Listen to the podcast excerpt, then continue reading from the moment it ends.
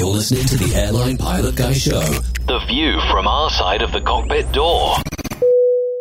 WAPG. It's the Airline Pilot Guy. Airline Pilot Guy, episode 390. Yeah, up in the sky.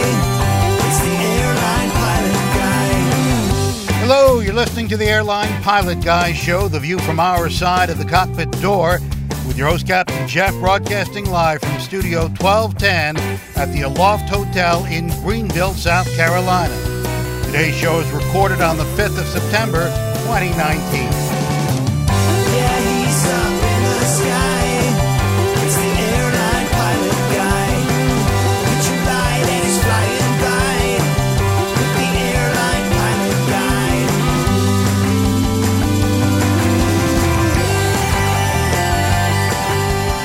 Today's episode, Midwest Express is relaunching in Milwaukee.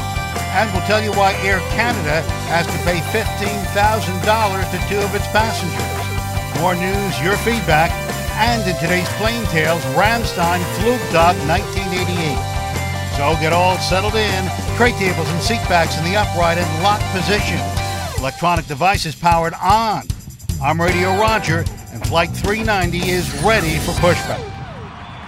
Hello, everyone, and welcome to the Airline Pilot Guys Show. It's an aviation podcast where we talk about aviation news and cover your awesome feedback. And I'm a captain for a major U.S. legacy carrier based in Atlanta, GA. And here today to help me with the news and feedback and everything else from her lakeside studio in South Carolina. She's a doctor, a skydiver, a marathon runner, strength training junkie, IPA connoisseur, commercial multi engine instrument rated pilot, Dr. Steph. Hey, Captain Jeff. It is so great to be here with you all. Thank you for waiting on me to get started this evening. I really appreciate that. Looking forward to a great show, and I think there's some great feedback for us to tackle today, too. So, Yeah, Excellent. I'm looking forward to it as well. All right, welcome.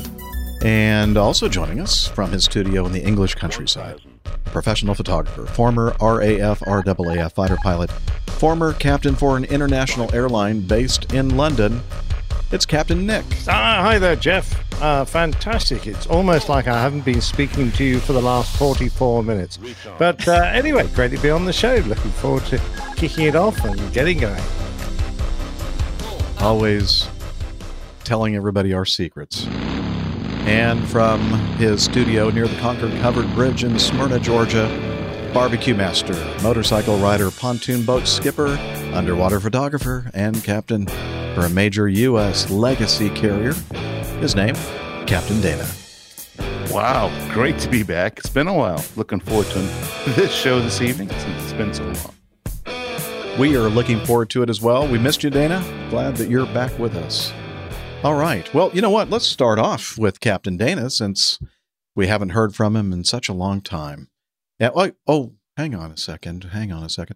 One of the things I think we missed, Dana, was the fact that you uh, celebrated something um, quite recently. Is that true? I sure did. And one of the reasons why I missed one of the shows, as a matter of fact. Okay, well, you you celebrated a birthday, and we have some feedback that one of our APG community members sent in. Let's play that, shall we? Sure. Dana's birthday, 2019, in 3, 2. Some of you may have heard of the Yiddish words schlemiel and schlemazel before. Most of you may only be familiar with them as nonsense words from the opening of the 1970s sitcom Laverne and Shirley. But they're not at all nonsense words. Not only do they have specific definitions, but as with many Yiddish words, they have a deeper meaning. Technically, the word schlemiel means a fool. Not just a fool, though, but often a very likable person who just seems to always be doing foolish things without realizing it. A schlemazel, however, would be defined as someone prone to misfortune. But again, it's more than that. For a schlemazel, bad luck just seems to happen upon him. A more classic definition of schlemiel and schlemazel is this. While the schlemazel's toast always falls butter side down, a schlemiel always butters both sides of his toast. Perhaps my favorite way to define these words is through an old story. There are three people sitting around at a dinner party. The schlemiel spills the soup. The schlemazel has the soup spilled all over him. And the third person, the doppus, just sits there saying, Oh, what a shame. One of the beauties of Yiddish is that many words are from the soul. One word offers you an explanation of not just an object or emotion, but a whole feeling. For example, as I'm describing and defining these terms for you, I have no doubt you're saying, Yeah, I get it. I know people like this. Or worse, you may be saying, He's describing me. Now, there's nothing wrong with schlemiels and schlemazels. They're often wonderful people, but frequently, by happenstance, sometimes by actions, they fall into these categories. Ever watch the TV series Seinfeld? Jerry's a real schlemiel. George is no doubt a schlemazel. and Kramer and Elaine? Well, they're obviously doppus. The entire show, all 11 seasons of it, can be summarized in three Yiddish words. So why am I again pontificating and boring you with my limited knowledge of Yiddish here on the Airline Pilot Guy? Well, it's for a celebration. A celebration of a friend I only got to meet this year, but who I'm so happy to be able to call my friend. Now understand that I want to make this clear. My friend is an amazing guy. But it often seems, if it weren't for bad luck, he'd have no luck. By definition, that's a schlemazel. But even with all of that, he is amazing and has overcome so much to get to where he is today. He grew up in a very rough and tumble town, Brockton, Massachusetts. But unlike so many others from there, he fought his way out of it and eventually became a captain for a major airline. But even that wasn't without its struggles. Yes, I'm talking about my friend Captain Dana, a truly terrific guy, so kind, so caring, and so genuine. But what luck he has. If he spills a beer, it's going to be on his brand new computer keyboard. if a microphone goes bad, it's going to be his. And not only that, the lifetime warranty won't apply. If a newly purchased boat is going to have the wrong propeller shafts for the engines, it's going to be his boat. If there's a scheduling glitch, be it training, flying, or weather delays, it affects him. If a disruptive passenger is flying somewhere, it's going to be on Dana's flight. And if an electrical issue is going to occur, well, he's going to be the pilot in command. Yes, Dana's a schlemazel, which is never anyone's fault, but he proves that bad luck like that can be overcome. Dana has such resilience, such amazing abilities that it doesn't get him down. It only makes him better. He smiles and perseveres through those challenges, fights his way around them, and only becomes stronger. He's an example to all of us, and I'm so happy to be able to have met him this year and spend time getting to know him. I'm honored to be able to call Dana my friend. So happy birthday, Captain Dana, from all of us, but especially from your main man, Micah. Oh my! Wow. Nice. I have to give it. That's a true, and I'm going to go all the way from the lower gut, and I'm going to bring it all the way up through my lungs. Wow, that was absolutely amazing. And you know what? He's so right in a lot of a lot of ways. And I have to say in Yiddish, a dunk. The dunk is thank you in Yiddish to Micah. That was amazing. Awesome. And so nice to meet you, Micah, too. And I consider you a very, very, very close friend and a fantastic person as well. Thank you. What else? Very nice of uh, him to uh, put that together for you. Yeah, what a Absolutely. lovely compliment. Yes. Absolutely. And he's so true. It's so true. I couldn't, I mean, who can have worse luck than me? But yeah, you're right. I mean, it's just, I just get through it. And, uh, you know, I'm fortunate in other ways. I have a friend of mine that has had two engine failures in his first couple of years as a captain. And I knock on some, hello, no, uh, knock on some wood. I haven't had to deal with that. So, but yeah, um, yeah, it's been fun. Okay. Well, uh, part of your. Oh, I'm sorry, Steph. I was wanna just to say, I don't think we had the chance to say it, but happy birthday from the rest of Yeah, us as well. birthday. Thank you. Absolutely. Thank you. I'm an old man. Ah, Yeah. Ah. No. I, and I believe somebody else's birthday is around now too, so I'm not going to say anything. soon, Nick. soon. Ah, very, very soon. Very soon. So, like in the four days. yeah. Yeah. Um, Virgo again. Let, and we share that in common. We're both Virgo, the Virgin. Yeah, you're flying for the wrong airline, Mel. I know you got to fly for Virgin, and you know Virgos. The tendency of a Virgo is to be very, very picky, Picky, picky. perfectionist. Mm, that explains so much, doesn't it, Jeff? It does. It it does. it sure does. I like everything perfect. If it's not lining up perfectly, ugh, God forbid. I do too, and that's why I chose you all to be my co-hosts. Yeah, Ah, Yeah. Oh, nice. Hey, you so- didn't choose me. I was just happened to be happenstance. Yeah, that's not true. Anyway, um, so did you do something special for your birthday? Dan? Yeah, I did not work. I actually Okay. worked the system I was supposed to work on my birthday, but for me, that's a national holiday. And so I was brought up with a very strong heritage in uh, birthdayism.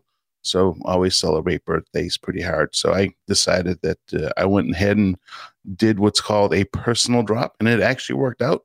We had coverage uh, even on a Saturday. So I was supposed to work the 22nd, 23rd, 24th is my actual birthday in August um, and drop that. So I was able to join uh, seven total of us, um, five Acme, one non uh, Acme, you know, actually two non Acme, one United, and a, a private pilot on a fantastic four day venture odyssey through the uh, Alabama, North Carolina, Tennessee, and North Georgia mountains.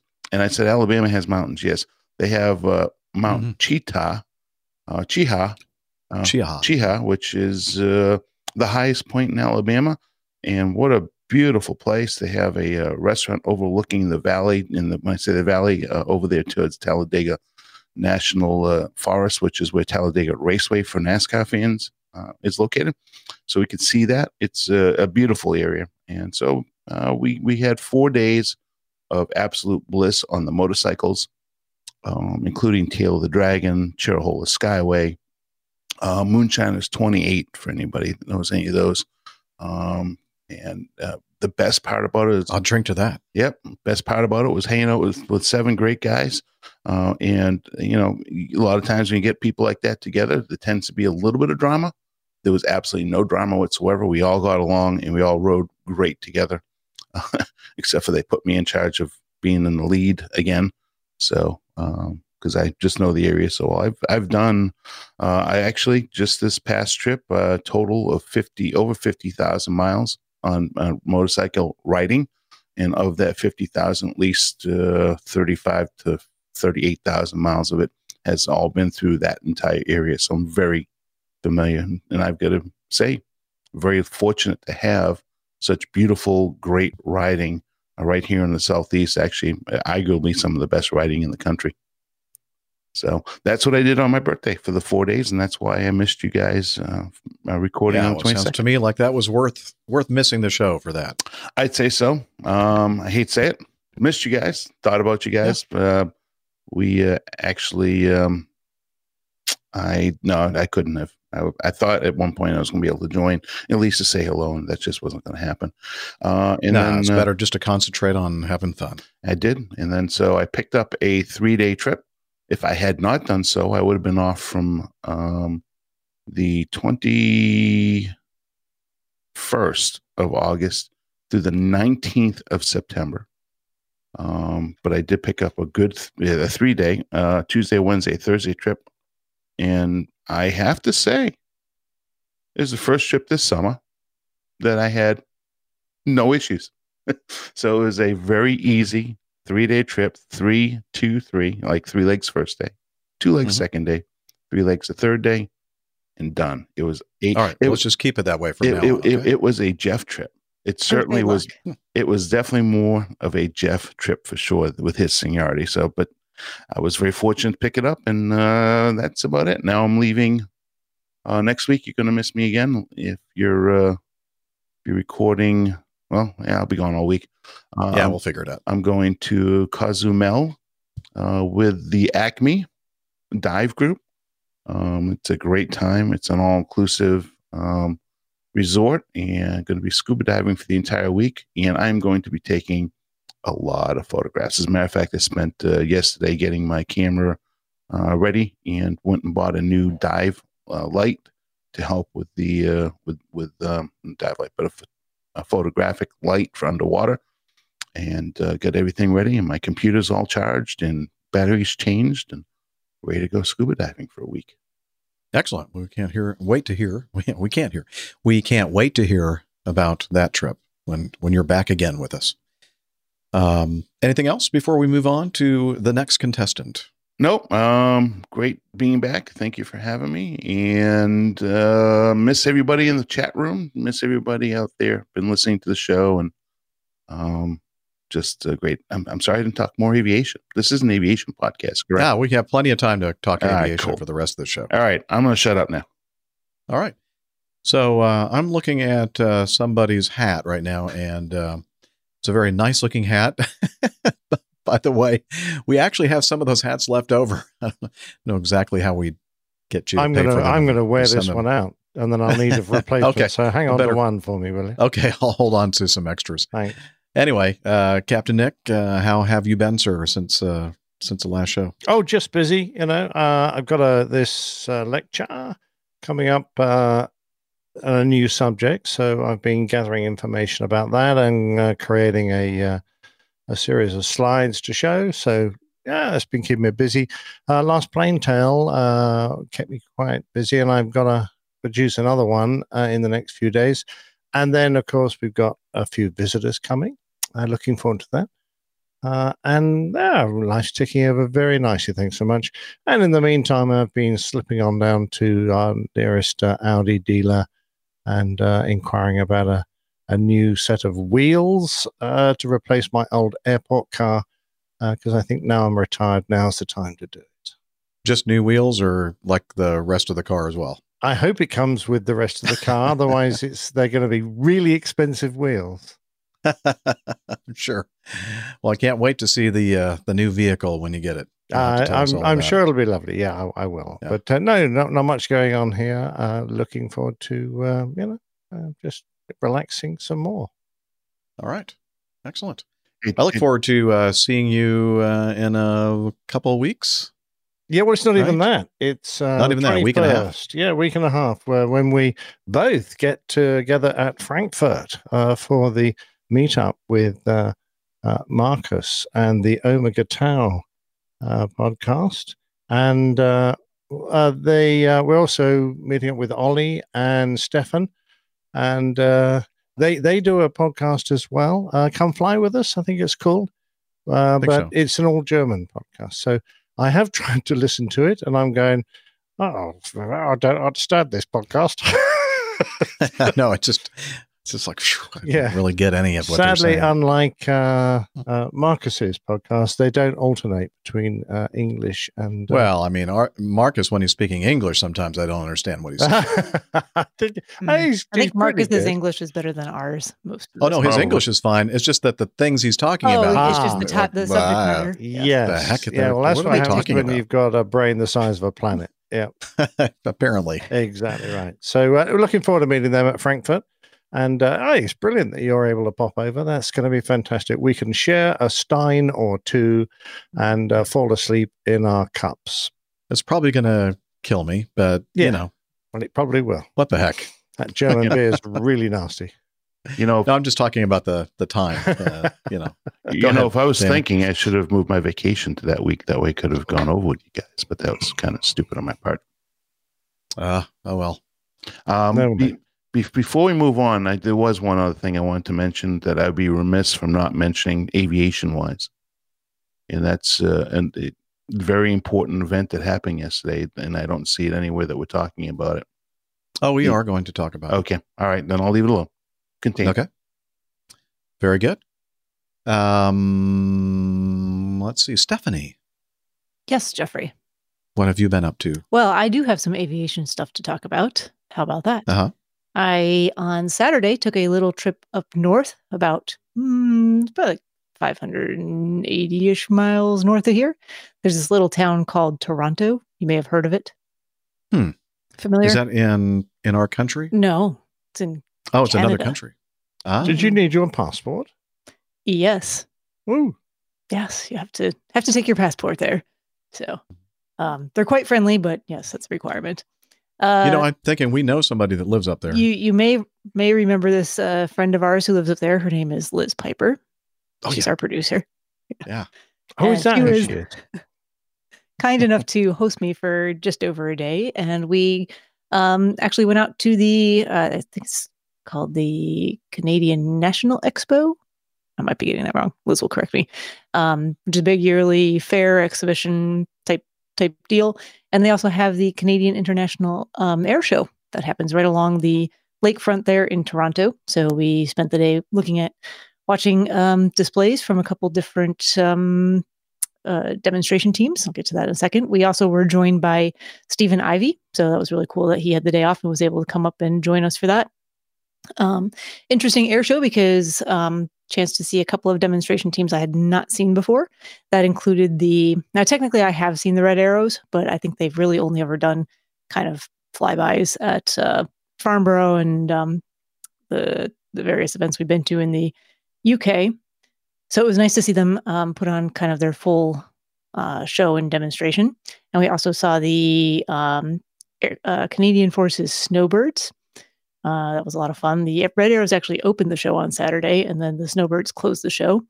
And then in between, there were all kinds of various um, aircraft to to take in. I think a Yak uh, 50, um, a couple of A10s, MiG 15, the Airbus uh, A400M. There was a demonstration from um, a helicopter uh, search and rescue team. They were pulling, jumping into the water and pulling people back out of the water. I'm sure the water in Lake Ontario is uh, quite chilly this time of year too, or any time of year. Uh, so I didn't really, uh, it, yeah, I would not want to be one of those like Lake Wylie. exhibitioners. Yeah, I, li- I like the water in my lake. It's still a nice, you know, balmy 82 degrees Fahrenheit at least. Uh, and yeah, I mean, it was just a great day. I mean, the the planes were great, but also great fun to spend the day with Liz. Very appreciative of her hospitality and hosting me for the day, and awesome to see Stephen Ivy. So that was a lot of fun. Had perfect weather too. I mean, Toronto really um, outdid itself with uh, kind of mid 70s and mostly sunny. Uh, really nice. Great fair food too. Little tiny donuts, delicious. That was the highlight. I'm not. I'm not sure about the beer choice. We we ended up um, kind of standing in front of one of the beer tents because we tried a couple times to sit in the grass and watch the show, but it seemed like everyone was kind of cranky because the the seating area in the grass, the walkway was in front of it, so people would keep walking back and forth in front of the people sitting there and stopping and taking pictures. And I mean, you can't blame them for that the entirely. Yeah, and there was a lot of that going on. A lot of like, ah, you know, just Mhm. uh, complaining and, and graping and whatnot. So we decided What, we didn't want to be one of those. I know. I was and griping? completely blown away by that. It seemed very un-Canadian to me. yeah. Um, I suspect it may have been a lot of um, Well, it's visitors Toronto, from, from you. And uh, just tell us what US. beer you were drinking, Steph. yeah. So the only we ended up standing in front of this beer stand, and the only thing they had on offer for beer was uh, Coors um, Banquet Ah! or Coors Light. Ah! Oh my gosh. I know. What is wrong with you Canadians? Well, we drank it. Didn't they have like uh what are some nice examples of Canadian beer? Um, Molson, Molson, yeah, and something Labatt's. Labatt's. I don't know. Right? Yeah. Nope. They didn't Not have at- that. not at- they had Not at this Royal. particular beer. Uh, they may have had other. I think they had some wines, but we Steve and I just wanted beer, so we Yeah. ended up drinking a few Coors apiece, and Yeah, I saw that uh, picture of the two of you drinking Coors. I'm thinking, what are they doing? they must be out of it. I mean, we would have had to. I think there was other stuff for sale elsewhere in the exhibition, but we would have had to walk, you know, quite a ways away. Yeah. and we had a nice spot. The, all the friendly people are the beer drinkers standing in front of the beer stand. Yes, The beer as it kiosk. should be. Yeah. No complainers there. Okay, excellent, excellent. Um, all right. Anything else, Steph, or shall I Um, move on? No, I think that was it. That was kind of the beginning of our uh, Labor Day weekend. Came back for the remainder of it and just back to work this week. I will be similarly um, on vacation next week. So might be interesting trying to put things together for next week's show. Okay, well, We'll we'll figure it out. do our best. Come We'll scuba diving, J- Steph. Hmm. I think Are she you has something certified? else on the. no. We can get. I can get you certified. Once you come, I have an open space in my room. Nobody join me. I've got Tempting instructed. offer. I get an instructor down there with me. I can assist. Yes, this is Justice's vacation that he has planned for us. So Ah. I will be I will be elsewhere. But Yeah, I don't think she, he'd, A lovely he'd offer. appreciate that. Hey, I'm going to go down with Dana, stay in his Yeah, room. and exactly. He's going to teach me how to Sorry, scuba Justice. dive. Yeah, better have off fun on your Amos. vacation. That's true. I didn't think. I mean, I don't. I don't think of it in that way. So No, no, not Oh, at all. know, I. Not at all. completely plutonic. Exactly. Now we were we were uh, just fooling around there, so to speak. Um, all right. Uh, let's see. Speaking, you know, last show I believe, yeah, in the midst of the show, kept getting uh, telephone calls from Acme trying to assign me trips, green slips, and stuff, and I turned them all down. Uh, but one opportunity came up after the show. Uh, they wanted, uh, they had a couple of flights or a couple of trips to uh, uh, retirement flights for the McDonnell Douglas 88, MD 88 uh, airplanes. And one of them I, uh, well, I actually put in for both of them and I ended up getting one. And I flew ship 984, which is a November 984 Delta Lima. I don't know. That's kind of an odd number and letter for uh, Acme. But anyway, uh, flew that out to San Bernardino. Now, I had done one of these earlier last year in uh, ship 926. And I said I would never do this again, but that was on regular rates. Uh, this was on uh, double pay, green slip pay. And this, instead of doing it all at one whack, like flying it out there, taking the two hour van drive to the Los Angeles International Airport, and then immediately getting on another airplane and deadheading all the way back to Atlanta, uh, which is, you know, I think it was worth like eight and a half hours.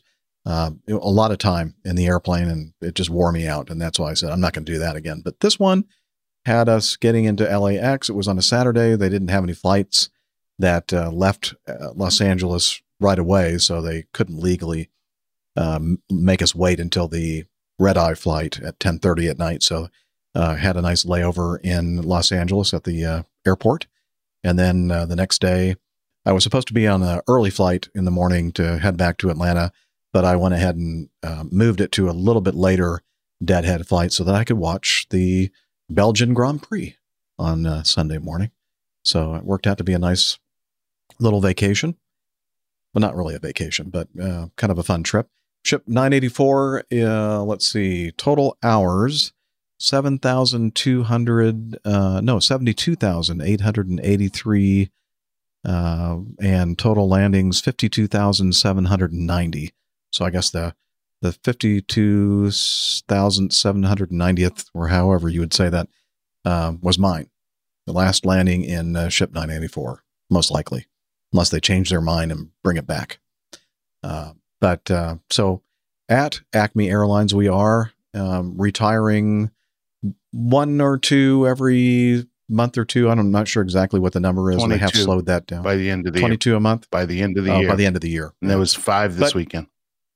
The uh, but they you know that as you know uh, that number is fluctuating uh, just like the dc9s when they were retiring and the 727 and the l1011 fleets. Uh, they they they come out with these schedules and they say that they're going to be all gone by this point but that's all you know that's just supposition. Uh, it's all based on the number of airplanes that we're getting uh, deliveries of new airplanes coming in to, re- to replace that seat capacity. But regardless um, took one of them into the desert and another airline, American Airlines, uh, who flew a huge number of uh, Mad Dogs, ended up flying their last. I think they had like two dozen um, to go that they all retired um, yesterday, I believe, the 4th of September were their last revenue flights. And I think they're all in Roswell in the de- desert, not Roswell, Georgia, but Roswell, New Mexico uh, except one. I believe there's still one out there that is going to be used for de-icing training or something for the next two or three weeks. I don't know why would they do that, but anyway. Um, so uh, was looking through, and this is one of those hashtags that you should look for on Twitter. Uh, hashtag Super 80 Send Off. Lots of good stuff in there about a lot of these last flights that they performed on the Mad Dog over at American Airlines, including one uh, that I have a little bit of audio from where the captain gets on and addresses the passengers. And this is a Dallas Fort Worth to Chicago O'Hare flight. uh, flight number super, uh, excuse me, flight number 80. Uh, normally, flight number 80 is Dallas to London, I believe, for American Airlines. And this one was Dallas to Chicago O'Hare for the special last flight of this aircraft. And let me play the little snippet of audio that the uh, captain, the PA that captain gave to the uh, customers. Glad to have you with us. Uh, we appreciate all you guys that love the MD-80.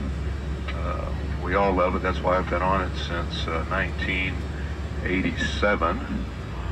Not to brag, but uh, I've been on the airplane uh, longer than some of you have been alive. and uh, just to tip my hat to all you youngsters. Uh, have about 21,000 hours on it, which is about 2.4 years. I've lived 2.4 years on this airplane, 882 days, equal to about 21,000 hours. And uh, Greg will probably have to pry my hand from the yoke after we get to Chicago because I don't want to leave. I understand my next airplane I might have to learn French. I don't want to do that.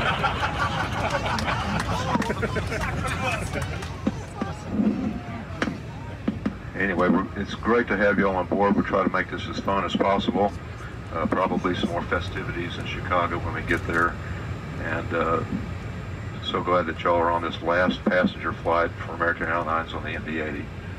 Kind of a sad day for me. I've been dread, dreading this for so long because I've had so much fun on this airplane. And uh, thanks to all of you who have uh, paid for my mortgage, my cars, my kids through college, braces. I've been on this since 1987, except for a couple years, and it's been a great career. I could I could walk away today and be happy. I have five more years to go. Unfortunately, the uh, MD-80 doesn't. This airplane, uh, many of you probably know, was the last one, I believe, to roll off the assembly line in uh, Long Beach. This is the last MD-80 made, and uh, this afternoon we'll put it to bed out in Roswell.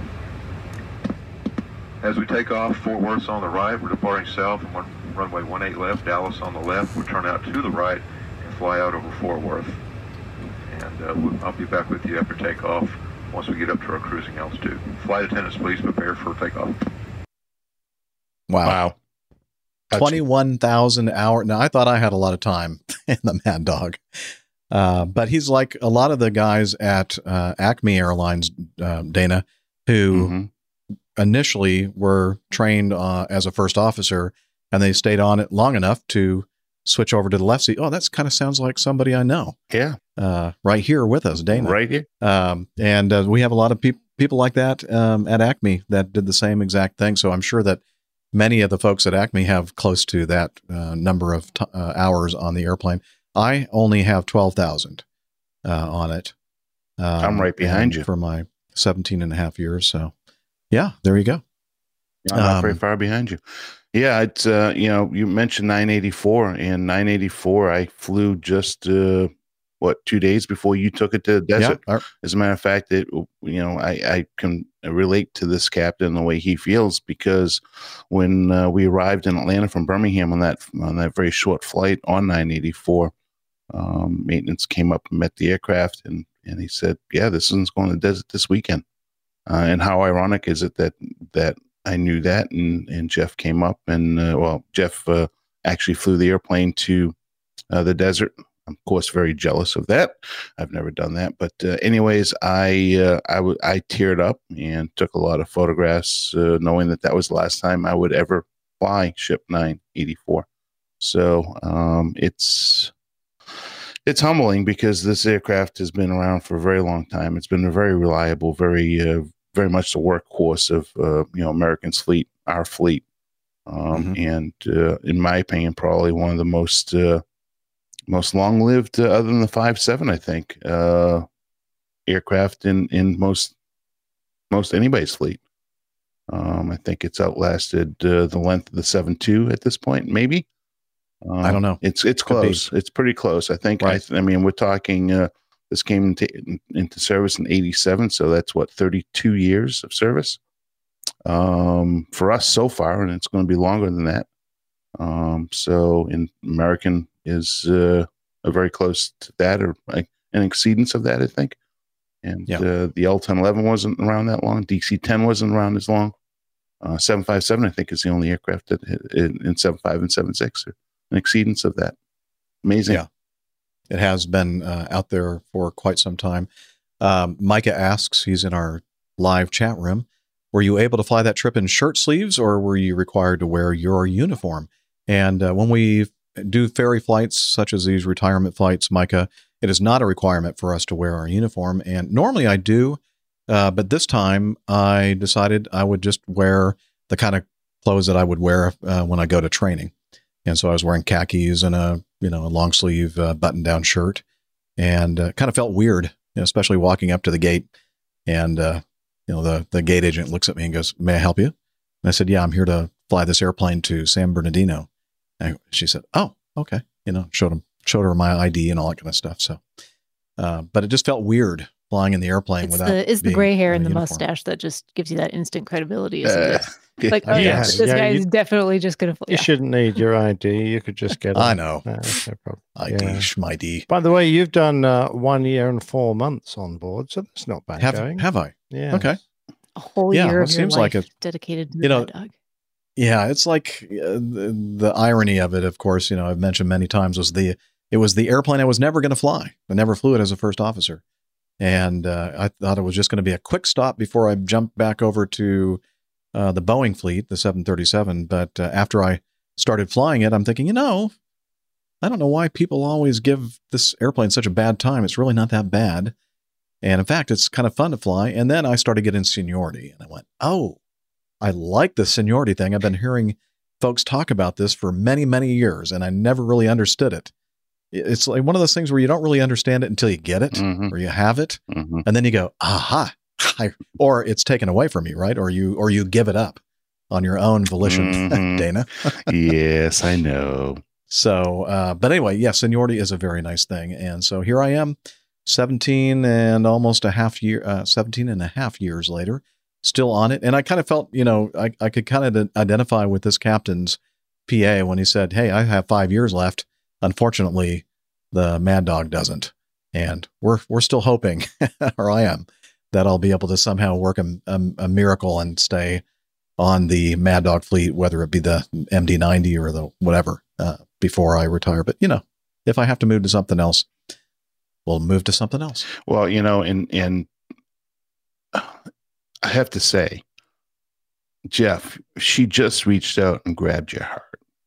The mad dog. Yeah. I mean, once you started flying and got got used to it and and realized how great of an airplane it truly is, and everybody's naysaying it, uh, it's it's because it's not a Boeing, it's a McDonnell Douglas. It's just not a you know it, it it's just not the same airplane. So, So it's very idiosyncratic, and uh, it um, it's um, it's hard to describe. But once when you first start flying it, it's just going like, "Wow, what is going on here?" It's like it doesn't feel the same as most airplanes that have uh, hydraulically actuated control surfaces, and and uh, it, because you're you know you're activating control tabs to move the control surfaces, and it's like a big 172, really. yeah, it is When you when you think about it, How can you not and love it- that? I know Right? it's like fun. yeah. It's once you fun. once you kind of adapt to it, your brain kind of understands what's going on. Then you go, oh, I kind of kind of enjoy this. This is very nice. It's a lot of fun. Yeah. Hey, you know, I I'm- was kind of skeptical when he said that this was the last um, a- uh, 80 that flew that uh, went off the line in Long Beach, and I'm thinking that can't be right because you know we fly MD-88s at Acme, and so I I looked at the uh, tail number of this airplane that this captain was on that flew that last Dallas to uh, Chicago O'Hare flight, and sure enough, it it was like delivered to TWA um, in January of 1999. And I wow. think our last um, M- 88s were delivered before 99. I think they were mid 90s. Yeah, I think were some of the last ones. Yeah. Uh, n- the 90s, I, I think some of the last ones were like late 90s uh, for us. Uh, but uh, yeah, sure enough, um, TWA uh, was absorbed by American and they ended up uh, picking up these airplanes. And yeah, it was the last one that was off the uh, assembly line at Long Beach Airport. So it was interesting, I thought. And Main Man Micah had mentioned uh, regarding my comment uh, about the Mad Dog 80 in the Mad Dog um, um, 88 uh, that the seven that had, it has not outlasted the 737. I actually would say that it has because it's the variant.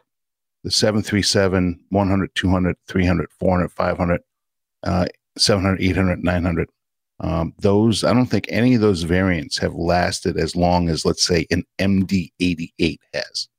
You see what I'm Oh, saying? like individual, individual variants. So the whole 737 line, I would absolutely agree Yeah. with you, Maine, man, Micah, that it has outlasted, obviously, because it's a 1950s design, by the way, early 60s. Um, Now, was the uh, seven three uh, the initial seven thirty seven? Did that come out before the DC nine? uh, I think it was right around the same time. Um, I, Yeah, because I would wasn't I very, would say the DC nine is part of our family. it, it, Um, it sure is heritage. but just just the, the, the long, and it is DC 9 right up through 717. As a because fact. really, what we were flying is a DC nine dash eighty eight, exactly. DC nine dash ninety. in All right. the let's see, I need 737 search. Yeah, 737 100, uh, then the 200. 200 was around for quite a long time. Yeah. Um, But I don't think any one of the specific variants have ever outlasted the 80 series. Um, and specifically, if you look at the 81, 82, 83, and then the 88 uh, series, I don't think that you'll find the 737s beat that. Well, I think The this is one of those things where we're just going to go ahead. Oh, the first Uh, DC 9 entered airline service in 1965, according to Wikipedia. And let's see about the 730s. That might have been 63. I might be wrong. Oh, Hasn't I hasn't outlasted the uh, Cessna 172. Mm. No, that is the. I'm talking about B fifty two. 152 and 172. Those are the longest around. 1967. 67. So I went two years. Actually, uh, initial model was launched in February 1965. Blah blah blah blah. blah. First, uh, who knows? Somewhere around the same time. How about that? I think 1967 is what it's saying. Yeah. So, well, you know, we can argue about this in the bar. Yes. So, why don't we continue uh, the show here by uh, moving off that subject? Uh, but basically, we just wanted to mention the fact that, and we have been talking about it on and off uh, for quite some time, uh, the impending uh, retirement of all of Americans' Mad Dogs, and looks like now they're pretty much all retired. But we're still flying them. So if you're out there and you want to fly on a Mad Dog, Acme is your ticket.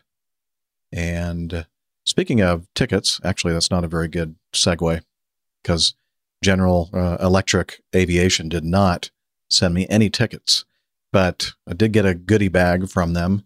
Uh, and I meant to put some pictures in here, but I'll, I'll try to remember to put them in the show notes. Got a uh, a challenge coin, only one though. So, so if I take my challenge coin and tap it when I'm around you, Nick, do you still owe me a beer? Uh, no. Oh, Nice because you have to have one too. Dang it. oh well. Uh, some stickers, some GE stickers, uh, a nice book, uh, a GE aviation history book, and a, a, uh ball cap um, that I've been using for uh, my walks. uh, General Electric Aviation. So thank you, GE, for sending the goodies. I asked them to send a whole bunch of others because there are four hosts of the show, but I'm not sure if they just ignored they that or don't if they care about the rest of Yeah. us. It's Yeah, we're, We- we know. know our place. irrelevant.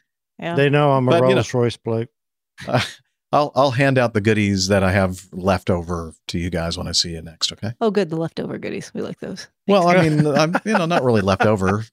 Uh, The pa- somebody, the I don't pass need me the down. challenge coin. Uh, yeah. if you Yeah, whoever the- wants to challenge bits you coin, don't I- want. Yeah. That's fine. No, we, what What we do you don't call want an Indian gift giver? okay, moving on. Uh, let's see. Anything else here? Yeah. Um, I was going to have a meetup, a, a very quick, uh, short notice meetup in Oklahoma City the other day, but uh, didn't get there. It was we had a little mechanical issue and had to switch airplanes and a couple hours late arriving, and it wasn't a long layover anyway. So sorry, Alex, in Oklahoma City. We were going to meet together and perhaps some others, uh, but uh, didn't get to do that. So no meetups uh, for me, at least, since the last show and uh, none really scheduled until uh, the one in Frankfurt. So looking forward to that. So if you're listening and you're you're in the um, uh, Frankfurt, Germany area, uh, make sure you come out and hang out with us. Wow, look at that big donkey you have there on the on the microphone, Nick. Yeah, yeah, I know. It's good, isn't it? Very nice. big. it's almost as much as the. It's almost like the JA right behind the microphone. Only kidding. Okay. Love you, Nick. You see No, mine don't. back there? It's hiding. Oh yeah, I've got your just number. barely. Next to the uh, ch- Chihuahua. Yeah, next to the Taco Bell Chihuahua, Hui, um, who sings, which I did not know. So my thanks to the Van Ram. The actual. Uh, yeah, although it's, I think this one's been around for a while. I'm not sure if it's oh, it's supposed to sound like that. well. It, it's it sings like I sing. So Oh, okay. So very, very nice. Okay. I could Um, play it for demonstration. so I don't know if was it the last show that I tried to make some kind of a a funny little comment about uh, facet and facetious. yeah, it was. Yeah, it fell Mhm, a little maybe. flat. Yeah, well, uh, I started thinking about it, and I'm thinking, well, I think that those two words are associated with each other, but apparently the only uh, the only um, similarity they have is the uh, the letters, the way they're spelled. The first five letters of facet and the first five letters of facetious are the same, but when I looked up the etymology of the two words, uh, yeah, not even not even closely related in any way. So that is one of those You killing our percentages, Jeff. I know we're way below fifty Yeah. percent, or I am anyway. Sorry, bringing One everybody down. One comes from face, the other comes from witty. Mhm. yeah, there you go. Yeah, Mm. I kept looking for, you know, the roots and you know from the Greek roots and the French roots and that kind of Latin roots, and no. Anyway, I tried. Okay, so what I, what I can we just say? to. You're very trying. Yes, I am. Thank you. for for those who know me, that is so true. All right. With that, shall we go on to the coffee fund? Please. All right, here we go. Please. Johnny, how much more coffee? No thanks. I love coffee. I love tea. I love the APG community. Coffee and tea and the Java and me. A cup, a cup, a cup, a cup, a cup. Yes, the Coffee Fund is your way to support the show financially. And since the last episode, we have a couple who used the Coffee Fund Classic method, a recurring payment from Randolph Ackerman, and a payment from Edward Lahaney, or we know him as JJ Pittsburgh. So thank you guys for contributing to the show via the Coffee Fund Classic method. And the other way to do it is to become a patron of the show via Patreon. That's patreon.com slash airline pilot guy. And since the last show, we have a couple new producers. Yay! We have Matthew Key and Paul Shelton. And a new executive producer, Marianne McNally. So thank you, Marianne and Matthew and Paul for joining the Coffee Fund cadre, the Coffee Bar Fund, or whatever you want to call it. We really do appreciate it. If you want to join these wonderful people, head over to airlinepilotguy.com slash coffee. You'll learn all about how you can become part of this august group. Thank you.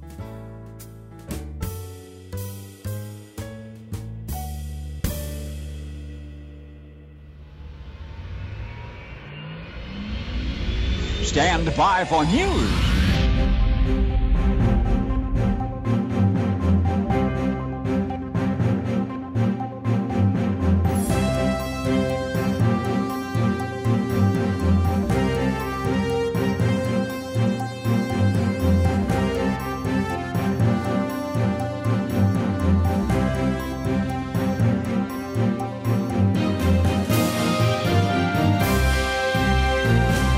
All right, let's start off with the first item in our news folder. And this involves one of two airlines that we're going to talk about on today's show who uh, shut down and basically disappeared, supposedly, and have now reappeared. Midwest Express announces airline relaunch at the Milwaukee airport. It's making its way back to Milwaukee. The Midwest Express brand will be in the air by the end of 2019. The airline announced Wednesday at Milwaukee Mitchell International Airport. In August, Midwest Express entered into an agreement with Elite Airways to provide flight operations for the Midwest.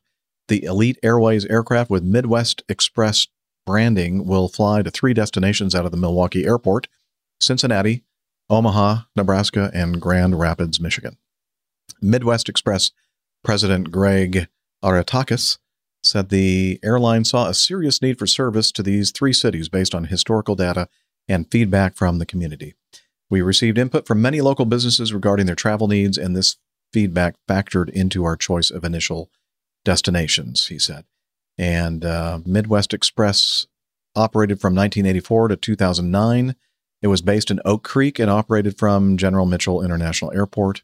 In 2010, the airline merged with Frontier Airlines, and the Midwest brand disappeared in 2011. They were nationally recognized for nonstop service to Midwestern cities, great customer service, comfortable seating, and warm chocolate chip cookies for passengers. They were the Doubletree Hotel of airlines, I guess. When we started, they didn't put that in the article, I just added that.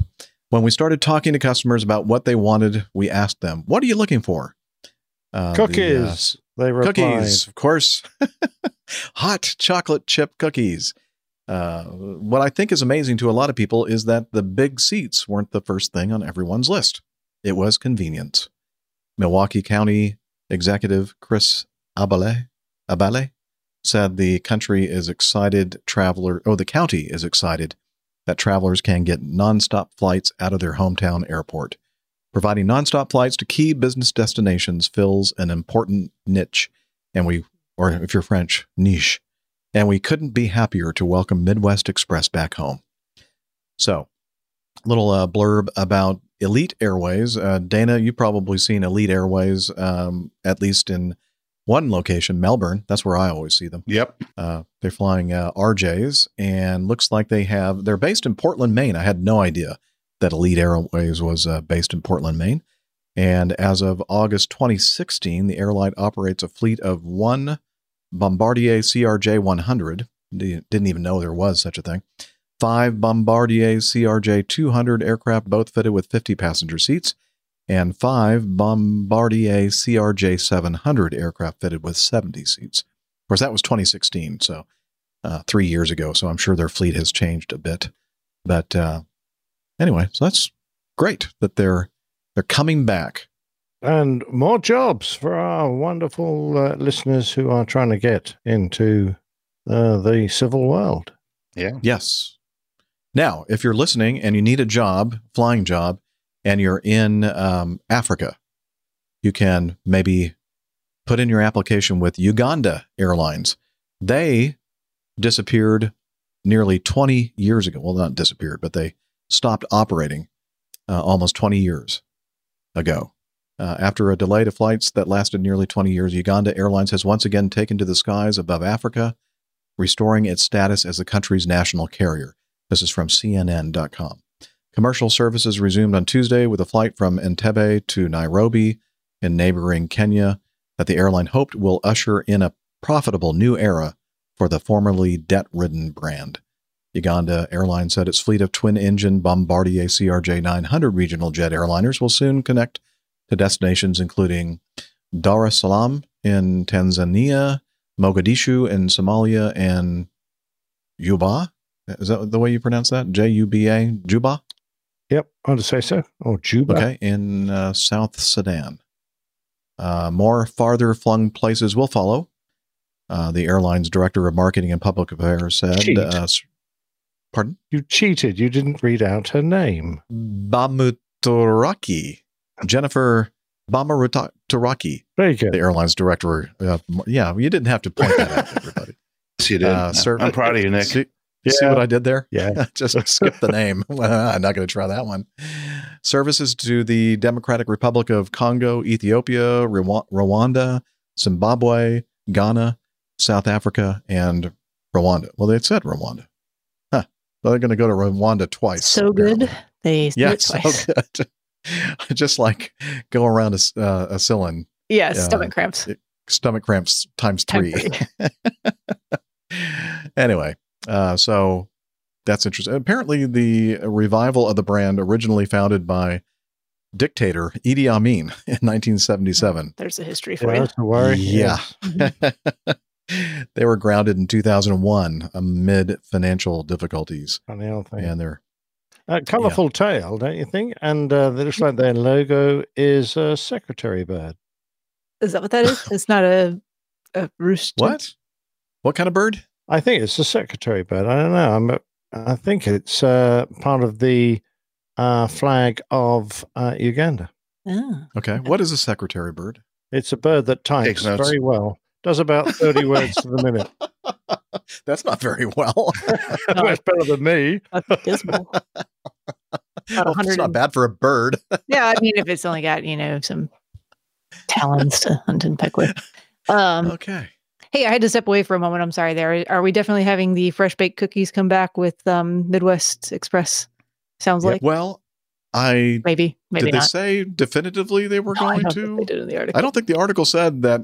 I mean, they they um th- they mentioned the cookies. They have a they have a picture of them. Wasn't that the best the part of article. that? That airline people just love the Yeah. baked cookie. Um, the uh, the caption for the photo of these chocolate chip cookies. Uh, passengers can expect Midwest Express's legendary chocolate chip cookies when they board a Midwest Express flight by the end of the year. Excellent. Now that's according to Alana Watson. what does she know? I don't know. Maybe somebody told her when they were doing this news article. But uh, yeah, I guess we'll have to wait and see. Anybody out there who flies Midwest Express can let us know if you got your hot chocolate chip cookie. Outside of rumor now, they're going to find Yeah. a use for the MD88s when they grow. Ah. and there you go. By the way, I well, 'cause they did fly the, uh, the bird. Uh oh, It's a it's a grey. Uh, it's an accountant bird. just a regular old bookkeeping bird. Bookkeeping It's a pencil grey crowned crane. I'm afraid. Damn. Gray crowned crane. Yeah, Say that. Well, I can see like how you got that confused. yeah, exactly. Sorry about that. I mean, to Okay. be fair, it's got kind of a reddish tail and crown on the. I think they've taken some liberties, perhaps, with the it's more of a cartoon looking bird than a real one. boldness of the Yeah, bird. secretary bird uh, is apparently uh, more eagle-like body with crane-like legs. Kind of looks like a roadrunner. Hmm, a little bit. Have you ever seen a Mm. roadrunner in person? No. I was amazed at how tiny they kind of are. I was, you know, my whole childhood, I feel like I was lied to with the roadrunner being this giant, colorful bird. And in real life, they're kind of these brown, smallish birds. They do run fast. I'll say that. You watched a little too much, too many, too many cartoons To make there cartoons. in your childhood. Yeah, well, yeah, Fair enough. Back- Beep beep Beep, beep, beep beep. beep, beep. mm, beep, beep. beep, beep. Okay, moving on to item C. Who wants to tackle this one? Sure. Have Any Okay. volunteers leaping at the jumping at the bit there? I'll be happy. I mean, I'll continue No, talking, no, but I- I people getting tired of hearing me. Nobody wants to hear me. This So I'll is, shut uh, up. this is from CNN. Yeah, CNN on August 30th. Air Canada has to pay $15,000 to a couple because the word lift was not engraved on seatbelts in French. En français. You're kidding me, right? So, what is lift in French? I have no idea. Oh, great. Not in Somebody- terms of like somebody do some research I, I don't know. Um, hmm, I don't know. Hmm. Anyway, let's see what else they have to say here. Um, a recent complaint turned lawsuit, however, led to a windfall for two travelers, not the airline. Uh, this week, the federal court ordered Air Canada to pay more than 15,000 US dollars or 21,000 Canadian dollars and send formal apology letters to a French speaking couple in Ottawa for repeated language quality violations. Eleve. Eleve. Yeah, that's right. Eleve. Um, the lawsuit concerned more than 22 complaints that uh, Michel and Lynda uh, Thibodeau, no idea, filed against the airline in 2016. The couple complained that the word lift was engraved on the seatbelts in English, but not in French. They also alleged that the French tra- translations of the words exit and warning were in smaller characters than the English words. And finally, that a French language boarding announcement at the airport was, bless you, less Bless you. than the English Wasn't fast enough. Uh, Air Canada systemically violates the linguistic rights of francophones, they argued, according to the judgment for the case. Uh, Francophone. A censor. That's the That's word for cool. lift. A censor. No, No, that's an think it was elevator. Elevator. You want something like level. Eleve. Yeah. Look at No. uh, Elevator. Le the less uh, ascensor is No, that's an elevator. Elevator, but it's lift and lifter as well. Yeah, but it's Well- it's the noun lift as opposed to the verb. Go to the APG crew chat, Dana, and you'll see what Liz typed in there. Okay, I'll look Well, at we'll it. trust her as the Okay. resident Canadian here for the Yeah. moment. Yes. Um. So basically, signage must be of equal quality. Uh, blah blah blah. There's some order. Oh no, here here it is. The wording Blah, of Official blah. Languages Act of Canada. So this is the actual uh, law, I suppose.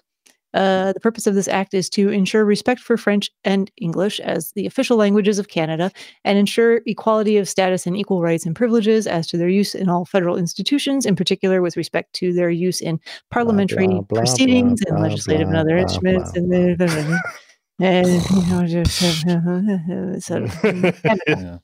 Why don't they just put a little arrow? Or would it have to be a, an arrow in English and an arrow in French? E- yeah, it has to be. Uh, uh, what did, what was the word that they used? Bilingual. Quality of status. So Yeah, so you I could just put a symbol instead of a word. see, we've Is circumvented this in the United States by not having an official language. There you go. All right, well, there you go. Solever is by the by the word is the verb is solever, not elever. Okay. May we? There we go. Just in case you were wondering. Anyway, who cares what the word is? I think this is ridiculous. Yeah. A waste of Well, we're Yeah, gonna write it. In, money. You're gonna run it, write it in five different languages. You're gonna have to put it in Spanish. well, no, because that's not the two official languages of Of well, that's true. That's true. so But I can see it in America now. Now there's going to be. We don't have official language, but you know everything you you, you call on anything or, or look at anything, and and it has to be in five different languages nowadays. I don't think so. Well, I Liz, think Liz gonna makes the good point that you know you really should know something about the history of Canada and how uh, these two languages have come up side by side to know where some of these difficulties and complaints and and laws come into to play. True. You know, you look at this Official Languages Act of Canada, you look at the wording of this thing uh, that Liz put in here for us, uh, and the, what the purpose of the act is to do. And it, it really, none of these paragraphs that are listed here in the show notes have anything to do, in, in my opinion, at all with you know putting a word, the French word for lift, on the Mm, seatbelt buckle.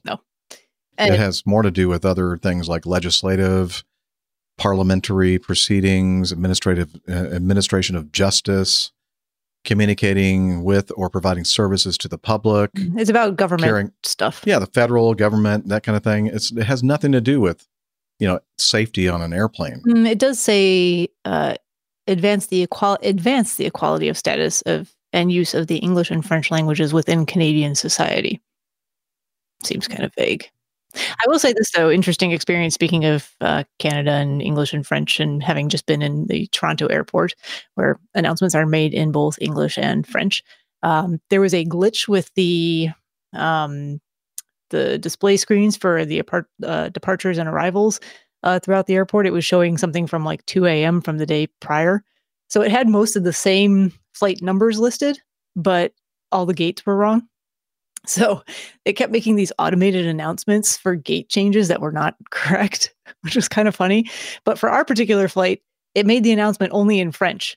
So about half the people in the boarding area like looked around like, Well- should we go to A9 or do we stay at A6?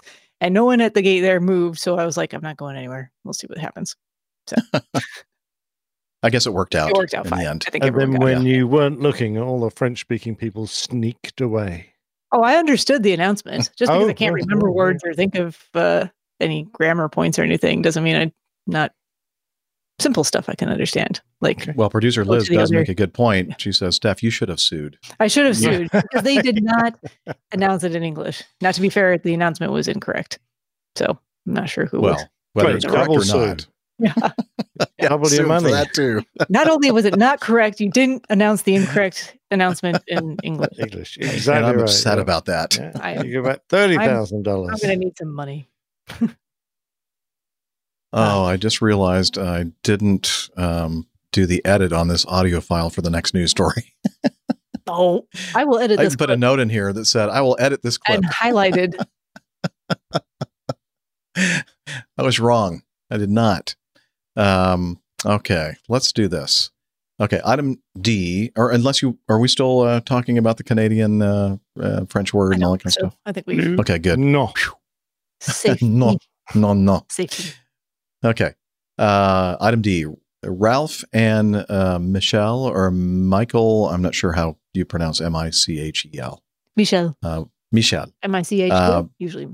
and others actually sent in uh, links to this um, incident, uh, various news articles regarding it. And it was in Australia, in Western Australia, about an hour, I think, south of Perth. Is that correct, uh, Nick? Uh, Jandakot? Uh, That'd be about yeah, an hour. No, it's uh, yeah, about twenty miles south of Perth, and uh, it's the airport where my uh, uh, niece flies from. Yeah, uh, I thought it sounded Captain familiar to Anderson. me. Captain Anderson. Well, anyway, uh, there was a student pilot uh, at one of the flying schools. I'm wondering if it's the same flying school that your niece is uh, employed with. Uh, she no, she works for a uh, a rather luxurious um, Ah, tourist travel company. okay, never mind. Um, anyway, he was in his first lesson in a two-seater aircraft. I think it was a Cessna 152, if I remember correctly. And um, his instructor collapsed mid-flight.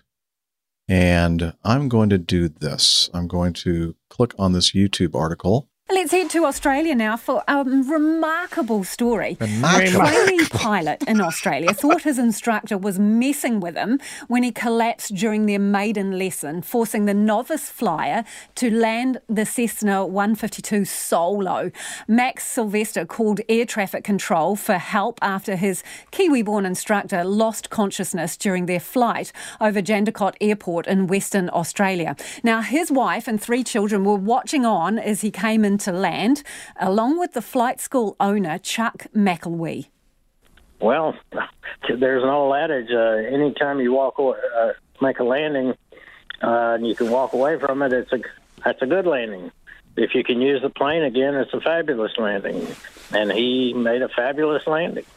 I don't recognize that accent. Is That that, um, a southern. Western Australia accent?